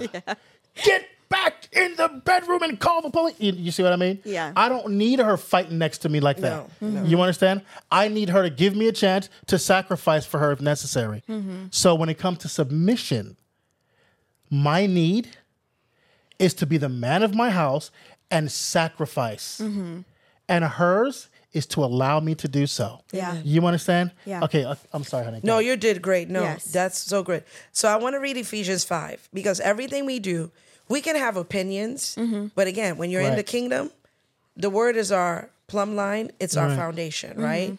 So we have to establish foundation in the word 1st mm-hmm. That immediately demolishes our opinions. Because the only opinion we're supposed to have is Jesus' opinion Yeah. right? So in Ephesians 5, it says, Therefore be imitators of God, Yeah. copy him, and follow his example, as well beloved children imitate their father, mm-hmm. and walk in love, esteeming and delighting in one another, as Christ loved us and gave himself up for us, a slain offering and sacrifice to God for you, so it became a sweet fragrance. So that hmm. establishes what we're what we begin with. You understand? And so if everybody, husband, wife, father, mother, children, establish that this is what they're supposed to be, there shouldn't be any argument. Mm-hmm. Right? Mm-hmm. Shouldn't be any argument. Mm-hmm. Because we are all being imitators of God Yeah. then there's no argument because we're all we're all in the same kingdom we're full flowing the same way and jesus told us what to do here so now let's skip all the way down and there's so much that is dealt with in this chapter but this is where husband and wives are being um, addressed then it says verse 522 Ephesians 5:22 Wives be subject be submissive and adapt yourselves to your own husbands as a service to the Lord. Wow. We've already agreed. We're Christians. And they know that we are Christians by our love. This is how we're supposed to be submissive. Verse 23 For the husband is head of the wife, mm-hmm. as Christ is the head of the church, himself the savior of his body. As the church is subject to Christ, so let wives also be subject in everything to their husbands. Mm-hmm. Husbands, then it says, husbands, love your wives as Christ loved the church and gave mm-hmm. himself up for her, so that he might sanctify her. That's what he said today.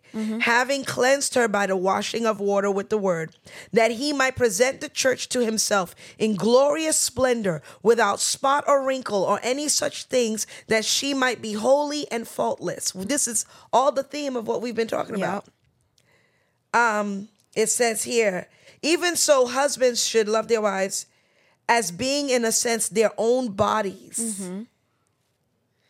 See that? Their own bodies. When you're loving somebody, you're not. Lo- what, what are you going to do to your body to destroy yourself?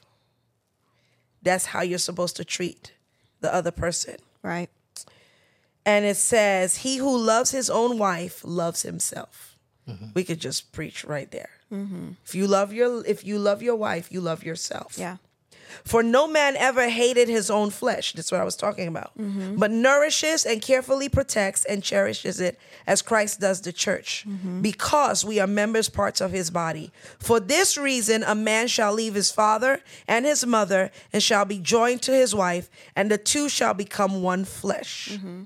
This mystery is very great, but I speak concerning the relation of Christ and the church. However, let each man of you, without exception, love his wife as being, in a sense, his very own self. Mm-hmm. And let the wife see that she respects and reverences her husband, that she notices him, regards him, honors him, prefers mm-hmm. him, venerates, and esteems him, and that she defers to him, praises him, and loves and admires him exceedingly. Wait, that's that's Bible right there, right? Bible. Does that leave any room for a husband to slap his wife? No, Like based on what we're reading? no. Right? Does that leave any room for a husband to be domineering over his wife, No. to, to harm her or to hurt her No. or to emotionally abuse her? No. No, the, I'm not talking about what culture has done. Yeah. Even Christian cultures Right. in, in the past have used this the the, the submit Scripture. yourself Yeah. as a I am, means to I am yeah. man, woman. Yeah. Right. You do what I say, Right. woman.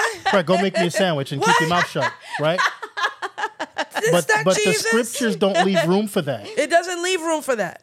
I know that culturally that has happened and it was wrong. Yeah. Right. Because biblically the the most healing person in a woman's life ought to be her husband. That's mm. right.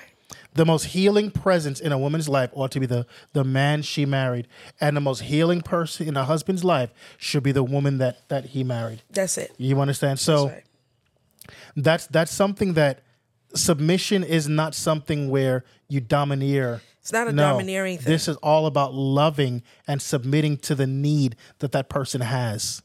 You understand? If if if I'm hungry, and I go, oh my goodness, I'm so hungry. I just you know had a really rough day at work and so on.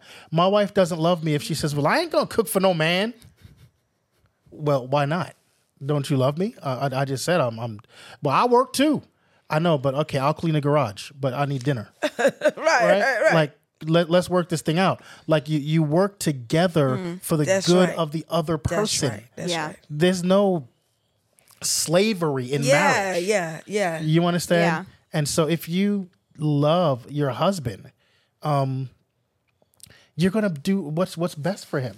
That's right. You understand? If you're a really good cook and you're a wife and you see your husband just tipped over 350, right? You're going to start making like food that's going to kind of, you know, to get, Help him to get him the down. opposite direction. right? Switch it. So we'll end up in the love them. hospital. Yes. Right. But the same thing with with husbands and wives. Like we do things for each other's Sacrificially. Hmm. So you sacrifice. Love is really what we really need to define was what love is. Yeah. Yep. Because when, when agape love Mm-hmm. is unconditional and sacrificial. Yep. And when you sacrifice, you never think about yourself. That's right. If nobody just, if everybody just stopped thinking about themselves Yeah. and saying, I'm thinking about the person in front of me. Yeah. How am I making them feel? Mm-hmm. What am I doing to them? What is it am I portraying to them? Mm-hmm. If love is at the forefront, there would be no arguments. you know, early in our marriage, my wife was doing her hair and putting in uh, her her thing, and she called me from the other room, and she was like, "Can you help me put these tracks in?" help you do I remember. what? I remember. And don't y'all know, I hooked her up. Once I figured out how to do it, I was like, "Oh, look at here!" Right? But that's what I mean. Like sacrifice. that's that's sacrifice, right? That's, That's agape. sacrifice. Yeah, that's that's it right there. Um, but but really, like you you do things out of love, not out of control. And another thing, and you don't say the Bible says you to submit to me, so you better do this. So Like no, that's not how this works, no, no. right? And and honestly, do you look look at my wife? Do you really think she's the kind of person that would fall for the whole "do what I say or else"? so when you hear her say the things she's saying, she's living this thing out with her life Yeah. willfully. this is not something she's being forced to do Right. because she's some small, timid Nigerian woman. Who, y- y- do those exist? Uh, right. Yeah, I haven't found one. So I haven't found one. she's willfully being that, right? That's right. Just like I'm willfully uh, sacrificing. That's That's right. That's how marriage works. That's how submission works. You submit yourselves one to another. Oh, oh, one more thing. Be Christian. Be Christian. That's all you have to do Towards your spouse. This is what I'm saying. Yeah, If you say that. you're a Christian, if you if you act like a Christian in your marriage, That's all you really need there to do. should not be any argument, right? Because again, that is your foundation. Right. You don't have argument about what I personally believe. What? No, you're dead. You're dead. You don't have a personal belief. You are dead. Right. Dead people don't have personal beliefs. Right. You understand? Right. Everything about everything about Christianity, Christianity is about dying to yourself. Mm-hmm. In order for you to live, you have to die. In order for you to receive, you have to give. Is complete opposite. Amen. And you have to choose to live that. If you if this this does not apply to those that say that they are not Christians. This don't worry about Yeah, it. Yep, just forget Don't it. worry about it. But if you say you know Jesus Yeah. and he is your Lord, he dictates how you treat your wife. He dictates how you treat your husband Amen. and your children. Amen. You know, we, the other night we had an argument about some some there was some chicken. Um, Smelling. Yeah. I have a really good nose. Yeah, she does. It's amazing. It's like a superpower. But so really somebody is. put the bag of chicken that we had in the bottom drawer of the refrigerator in the garage. Now the bottom drawer is the drawer that is it's not It's the, the coolest. It's not right. for- yeah. Anyway, we smelled something in the garage. We're like, "What is that smell?" And then my wife came out and was like, "It stinks," and she'd act like I did it. I'm like, "I'm not the one that's stinking, right?" So she's mad. But so we going back and forth about the, the smell in the house, and we pulled out all the meat, just pull all the meat out, like smell everything. So, but what I noticed is that we're arguing about the smell of the, the chicken. We didn't know it was chicken yet. We just like something stinks, and then my wife is mad because she got super smell, right? and I don't. I'm like, I don't smell a thing. So anyway, what I noticed though was that it was late at night, and we're arguing while I'm cooking her dinner, and she's cleaning my bedroom. You understand? Be- I'm saying that because sometimes arguments are going to happen. But understand that even when you argue, you're arguing with someone you love more Yeah. than anyone else in the world. So they only yes. go but so far. Yeah, yeah, Yeah. yeah. You understand? I didn't, you know, she didn't slip any any bleach in my next day's dinner, right? Put thumbtacks in my side of the bed. Right? Like there's there's real love there, even if you have disagreements Yes. and things like that. That's right. Yeah, so so yes, the submission thing is an act of the will. And, yeah, it is it's not love. a forced thing. It's a based on love. yes. And the scripture says submit to one another. That's So- like being Christian. Right. That's just again, this does not apply to you if you have not signed up in the army. If you have not Yeah. enlisted in this military that's called Christianity. If you say you know Jesus, you have to act like him. Yeah, Yeah. because love is the governing Yeah. factor of your life. Love is the if you're a Christian, it's all about life. love. You got to do it. Yep, God commands love. Hmm. Yeah, love the Lord your God with all your heart, soul, mind, and strength. Strength, that's it. Love your neighbor as yourself. As you love yourselves. Two. Right. Verse two commandments. Yep. That's it. Yes. Okay. Did we answer it? We, yeah, I hope so. Okay. yes. All right. one more question, and this is one we're going to use the screenshots for. Oh goodness. Okay, so a lot of times, and y'all already touched on this. A lot of times we see on social media the strong black woman who don't need a man tell her what to do, Yeah. Um, and they hold themselves on a really high pedestal. Please put the first one up. We're gonna read this. Y'all brace yourself. Oh, she here said some go. crazy, some crazy Okay. stuff. The name though. That is the name. Okay. Okay. I know exactly. Yeah. Yeah, okay. No, I'm gonna read it. It says majority of black women are not submissive because we come from a lineage of matriarchs and queens. We come from a culture where black women were loved by black men and black women were worshipped. Be- black women were either equals or superiors. So when it's in you to be dominant, it's just your nature. Black women are God. You can't expect a God to be submissive to anything beneath them. You can't expect the creator to act like your maid, slave, and servant. oh my goodness. Black women are little Ooh, Lilith. She said black women are Lilith. That's all I'm gonna read on there. It's a lot Okay, can I, can I say it real quick? No, I'm, I'm not gonna dance your head on this poor girl, but the, the child doesn't know what she's talking about. First of all, Lilith is a demon. Yes. Lilith is a sex demon. Yes. Okay, so she, She said, knows that. Out of her same Trust me, sentence, she she, said black women are Liliths and, and black women are God. So she's saying that they're God and a Not sex demon. That is straight from hell. Secondly, uh, black women are God, so God is a healer. So can black women cure cancer? She looks like a witch. She's a but witch. but it's it's oh, listen. Straight. She no, she doesn't understand. It's She doesn't know. So the majority of black women are not submissive. Did she take a survey over this, or also because we come from a lineage of matriarchs, like all of you? Because How did you get here? Aren't, no, seriously, aren't there some peasants that are black? We didn't all come from kings, I cannot. right? This is what I'm talking about. We come from a culture where black women were loved by black men. Which which culture are we talking about? Which culture Because when I look at the African continent, it's many different cultures. right? It's not just one culture. It's not just West Africa. But I, I digress. Um, black women were worshipped. You, you, you from Africa? Are they worshiping black women over there? I just want to know because you you because you are I'm African American, but you African is African, right? Like the true African American. right? I, I didn't know that they, they were they worshiping your mom over there. You know what? All of this is is this you know this demonic move to go back into these old religions that God has delivered us from as Black people. Mm-hmm. That's why her name is that. All that Egyptian stuff. It's this is the spiritual uh, spiritualism that they're moving back to. You mm-hmm. know the spiritualism and and they don't know all of that. All Egyptian gods, all of that. That's all this is. That is all this is, and they're moving back to Satanism. This this is all this is. That's it. So, and it's a it's a whole satanic move right now of going back to black spiritualism because they said the white man took it from us. No. Hmm.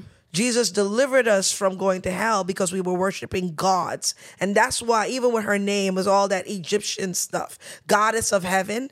That's all that's all demons. Yeah. That's all um um satanic stuff that God told us not to worship these other gods and she's making women a god. Yeah. Yeah, Yeah. yeah, and I, I love y'all, but you ain't God. Yeah. You're just not God. I'm sorry. You know, and, and I'm saying that as a man with a wife and a daughter who I adore and love. Yeah. Why am I going But, why would I um, need to be known as a whore? People like to say black women are the whores of the world, and yet the sacred whore is both the goddess of heaven and earth. Ashereth. I mean, literally, this is all biblical. And but black women being the most educated, successful people on the planet, black women has never ever left her throne. This is, you see, this is when you don't have any identity and you got to pick up something. Yeah. but Lilith is literally like the Literally. the one that birthed incubus and succubus. Yeah. right? You've got the the the Lilith and the Satyr, right? Which is like the the whole incubus succubus dynamic that you actually find hidden in the book of Isaiah when you study the Hebrew words. Lilith Lilith is found there in Scripture, Yes. as well as the Satyr, which one calls to the other. That's uh, uh, the, the scriptural thing. Ooh, we didn't talk about restorative discipleship. Oh yeah, yeah, that would be good. Restorative discipleship too will deal with all of this. Yes, because yeah, because I'll, I'll RD two. We're talking about Lilith. We're talking about Satyr. We're talking about porneia, which is one of the things that gets people in bondage in their mind, and they can't get free from uh, uh, sexual spirits that visit them at night. And so it keeps people locked in. Um, yeah, black women are not God. Yeah. Um, you can't, uh, you know, so- it says you can't expect a God to be submissive, submissive to anything beneath them. You can't expect the creator to act like you're. What, so you know, I love my mother. My mother passed away. God rest her soul. Um, she did not create me. Yeah. You understand? She gave birth to me. Mm-hmm. She did not create me. Mm. You know that that's that's really. There- there's a lot wrong with this, but it's reflective It's of the so- mentality it's It's a so- lot. that a lot of Those people have women in patriarchal you that warning. relationships are dying to be free. So okay, I wouldn't. Make, I'm gonna do a shameless plug. I'm writing a book called The Patriarch. Okay. Oh, Okay. You know, of course, Pastor. I'm writing a book like, called The Patriarch. Totally against where- the grain. Yeah, it's gonna go against the grain. Mm-hmm. It's not one of those submit to us woman type books. No. Yeah. Okay. But remember when I was telling you the manliest thing a man can do is love sacrificially without apology? It's from that book. Okay. Because we do studies on dynasties and why they thrive or fall, right? Um, uh, superiority. Uh, like, there are no superior races of people, there are superior cultures. And that's our problem. We have to have a superior culture, Yeah. a culture of achievement, a culture of excellence, so that we don't go out writing nonsense like this. Yes. Foolery. Yes. Yeah, yeah. Foolery. Jana, when you're ready, we're gonna go to the next screenshot. Oh, goodness, there's another one? Gosh. this is not as bad as that first one. Okay.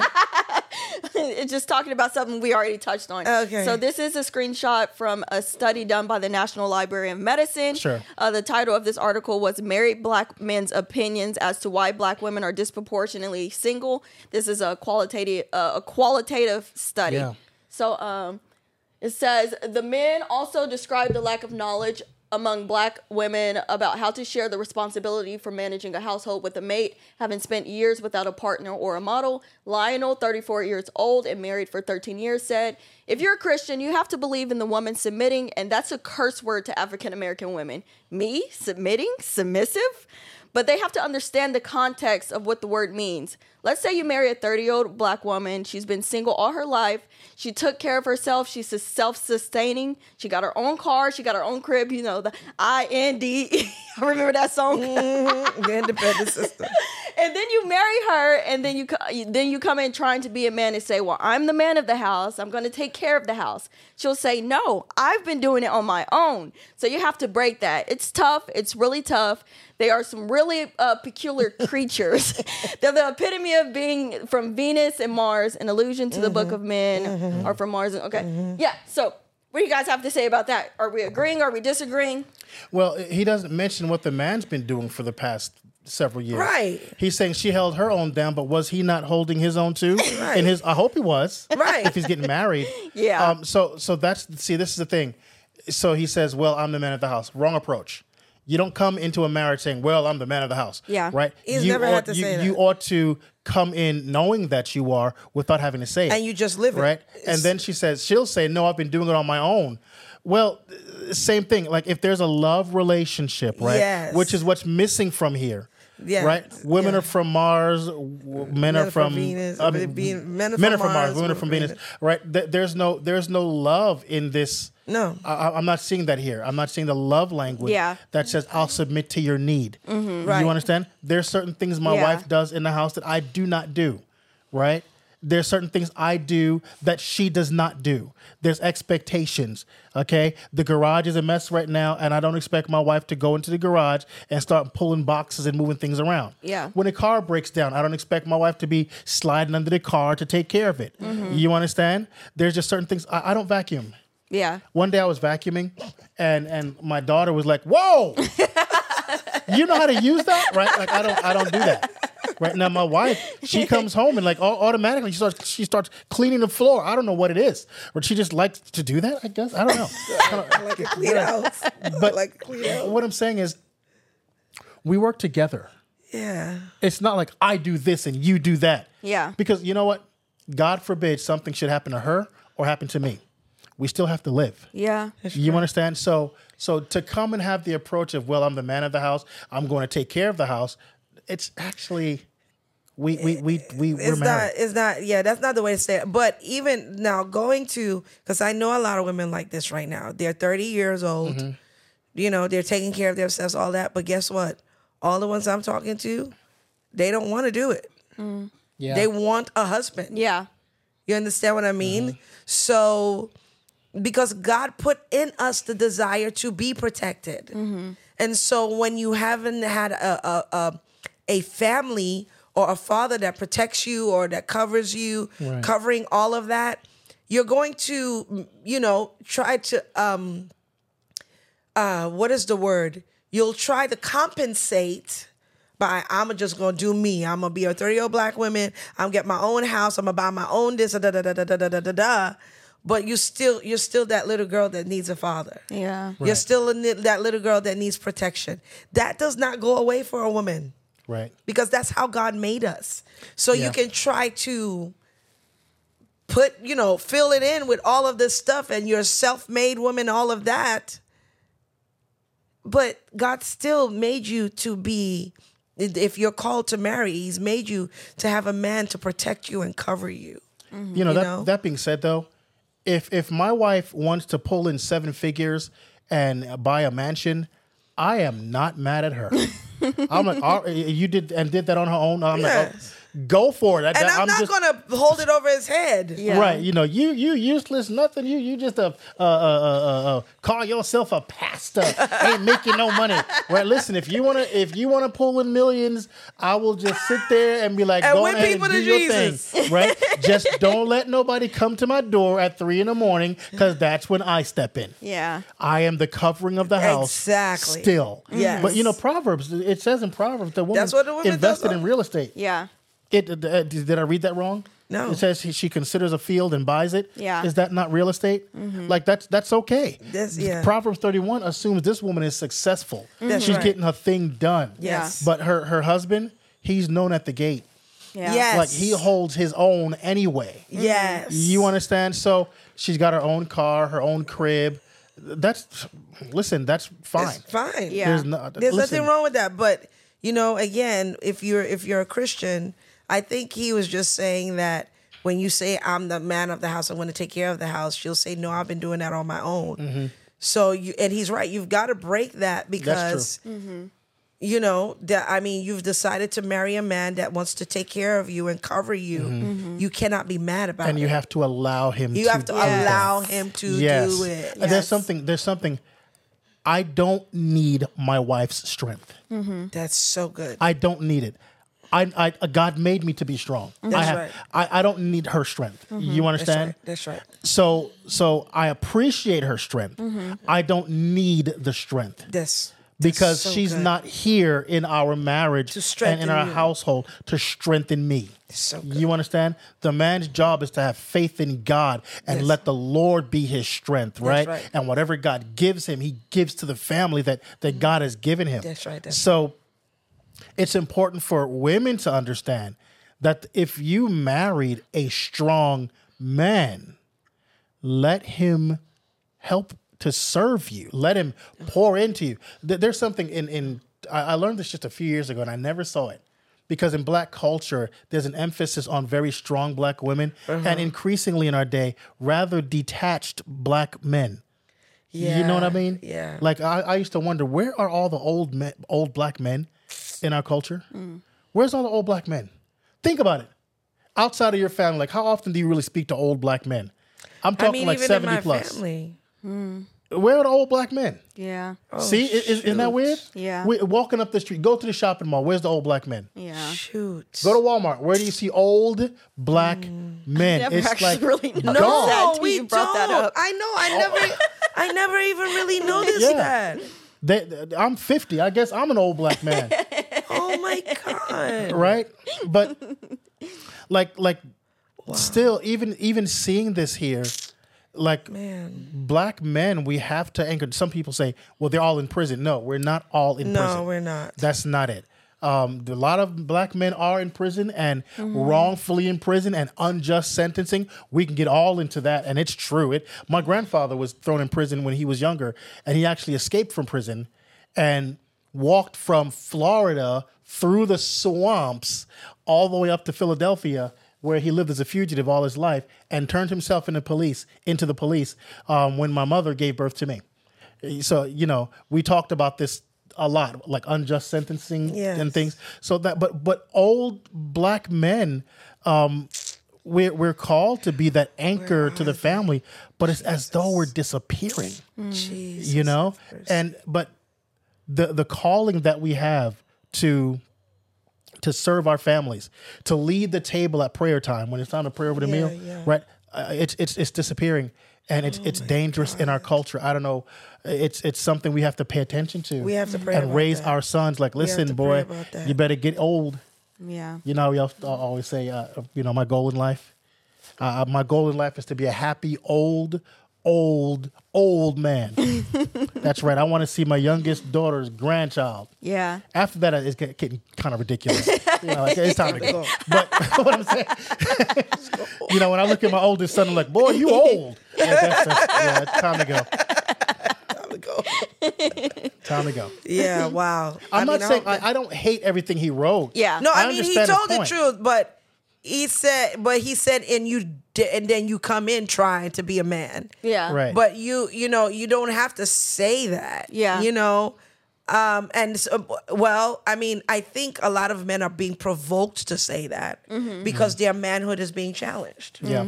Yeah. Mm-hmm. You know, so you have to know how to self control and not allow a woman to provoke you, your manhood, Mm-hmm. based on how she's acting. I think that some of that is personal growth too. Yeah. I know early in our marriage, right? If you had pulled in the millions that we thought you were, you, we were going to pull in, but if you had just done that on your own, Yeah, right? yeah. I'd have probably been a train wreck. right? Like, oh man, you know, she's pulling Yeah. in millions and I'm just sitting here looking crazy, Yeah. you know, cleaning carpets. Yeah, yeah. Right? But as you grow older, you realize, You mature. listen, You honey, if you want to make $7 million next year, feel free to do so. And I'll just keep on, you know, doing my, my pastoral work Mm-hmm. and making, you know, my pastoral salary. I'm good with that. Uh, I'm totally like it wouldn't bother me. When you're younger, you have more of a tendency to yeah, be you're, you're a bit insecure. Yes, yeah, yeah, yeah. and yeah, I'm gonna yeah. tell you something in marriage, security takes time Yes. to attain when you come from a broken home. Very true. Security takes time. And that's You why it's good to work on it before. Yeah. If you can work on it before so you can recognize it Yeah. before you get married, it'd be so good. Yes. Yeah. Yes. Wow. Yeah. Okay, we're about to close out. That was absolutely amazing. But before we close out, um, I like to ca- like to call this part of the podcast "Empowered Endings" because it gives our guest speakers, you two, the opportunity to leave the listeners with a prayer, a quote, or just any final thoughts. Amen. That is all you. Oh wow. That is you. Yeah, I I'm I'm really believing God that this podcast really changes so many people's lives. Because this is the message they need to hear. Yeah. Yes. and I'm praying that the Holy Spirit will, you know, and and this type of thing, you will you may never see the fruit of it on this earth, but it's in heaven. They'll come to you and say, you know, there's this podcast I listen to. You can imagine talking about podcasts but that's where we are now. you know, I listened to this podcast and I decided to follow Jesus for real because I I heard people that there are people that exist that really truly serve God and they live this word out and they've chosen to live this word word out in a world and in a system where which is the antithesis mm-hmm. Of what the word of God says. We are literally we're coming to the point where talking like this you will be persecuted. It's already started. Oh, and it's going to get grow in a gre- greater and deeper level. And i'm praying that those of you that listen to this that you will understand there's, there's nothing about being weak when you're a christian. Right. you know it's in your weakness that he is strong mm-hmm. But there's nothing weak about saying that you're a christian Love is not weak. love is not weak it's not weak at all and so when you make the decision that you want to be a christian a Christian for real, that it it means, and I keep saying this over and over again, and I need you to understand this, is death to yourself, mm-hmm. which is the opposite of the American dream. Yeah. Is the individual, you living your best life, Yeah. you getting what you want, mm-hmm. you doing everything in spite of what other people think. Christianity is the opposite of that. Dying to yourself, living for the one that saved you. That's what it's about. And in the churches that you're going to and all of that stuff, you're not being taught that. And you know you're not being taught that. We're telling you right now, this is the way. This is what Jesus has called us to live. And if you're choosing to be a young woman that is a chaste virgin, and I'm not just talking about virgin when it comes to you physically, Right. I'm talking about your heart Yes. being a chaste virgin. Mm-hmm. Mm-hmm. G- Paul said, I want to present to you, to God, a chaste virgin.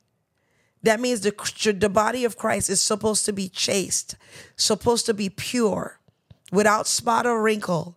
That's what God is calling you to be, young woman. And it doesn't matter your color. Mm-hmm. You are a spirit before you're a color. Yeah.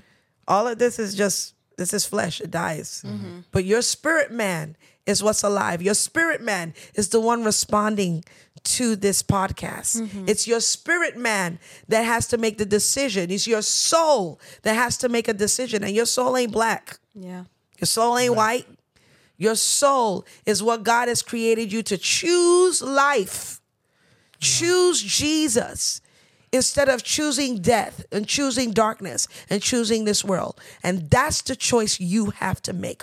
What is your choice? Make the right choice so that you can break the curses in your family. Break the curses from your mother and father Yes. that you are living right now. Mm-hmm. You have tag your it. You have been chosen to break those curses. What do you choose? Choose life that you might live. And I want to pray for you even right now. Father, I pray in the name of Jesus that as you minister to these people, that they will be able to hear your voice. You said if you would hear his voice, Harden not your heart. I pray that those hearts that are hardened, that are angry at God and angry at men and angry at what's been done to them, I pray in the name of Jesus that you will replace their heart of stone with a heart of flesh. I pray, Lord, that you will draw them to you so that they will understand that eternity begins as soon as they die. And where they spend eternity matters with what decisions they make now when it comes to your son, Jesus Christ. I pray in the name of Jesus that they will choose life. And choosing life meaning, means choosing you. And I pray, Lord God, that you will draw them by your Holy Spirit. You said we plant and we water, but God, you give the increase. Draw them by your Spirit. And we thank you and we give you praise for doing it. In Jesus' name, amen. Amen. Amen. Amen. If you made it this far into the podcast, I want to thank you so much. Please be sure to hit that like button, subscribe, and stay tuned for the next episode. Thank you, thank you, thank you. Share this. And if you didn't listen to the whole podcast, please do. Please do. So many great things were said, and I'm pretty sure there's something that you need to hear. So please go back and listen to the entire podcast. Thank you again, and we'll see you next time. Not in six months. We'll see you next time.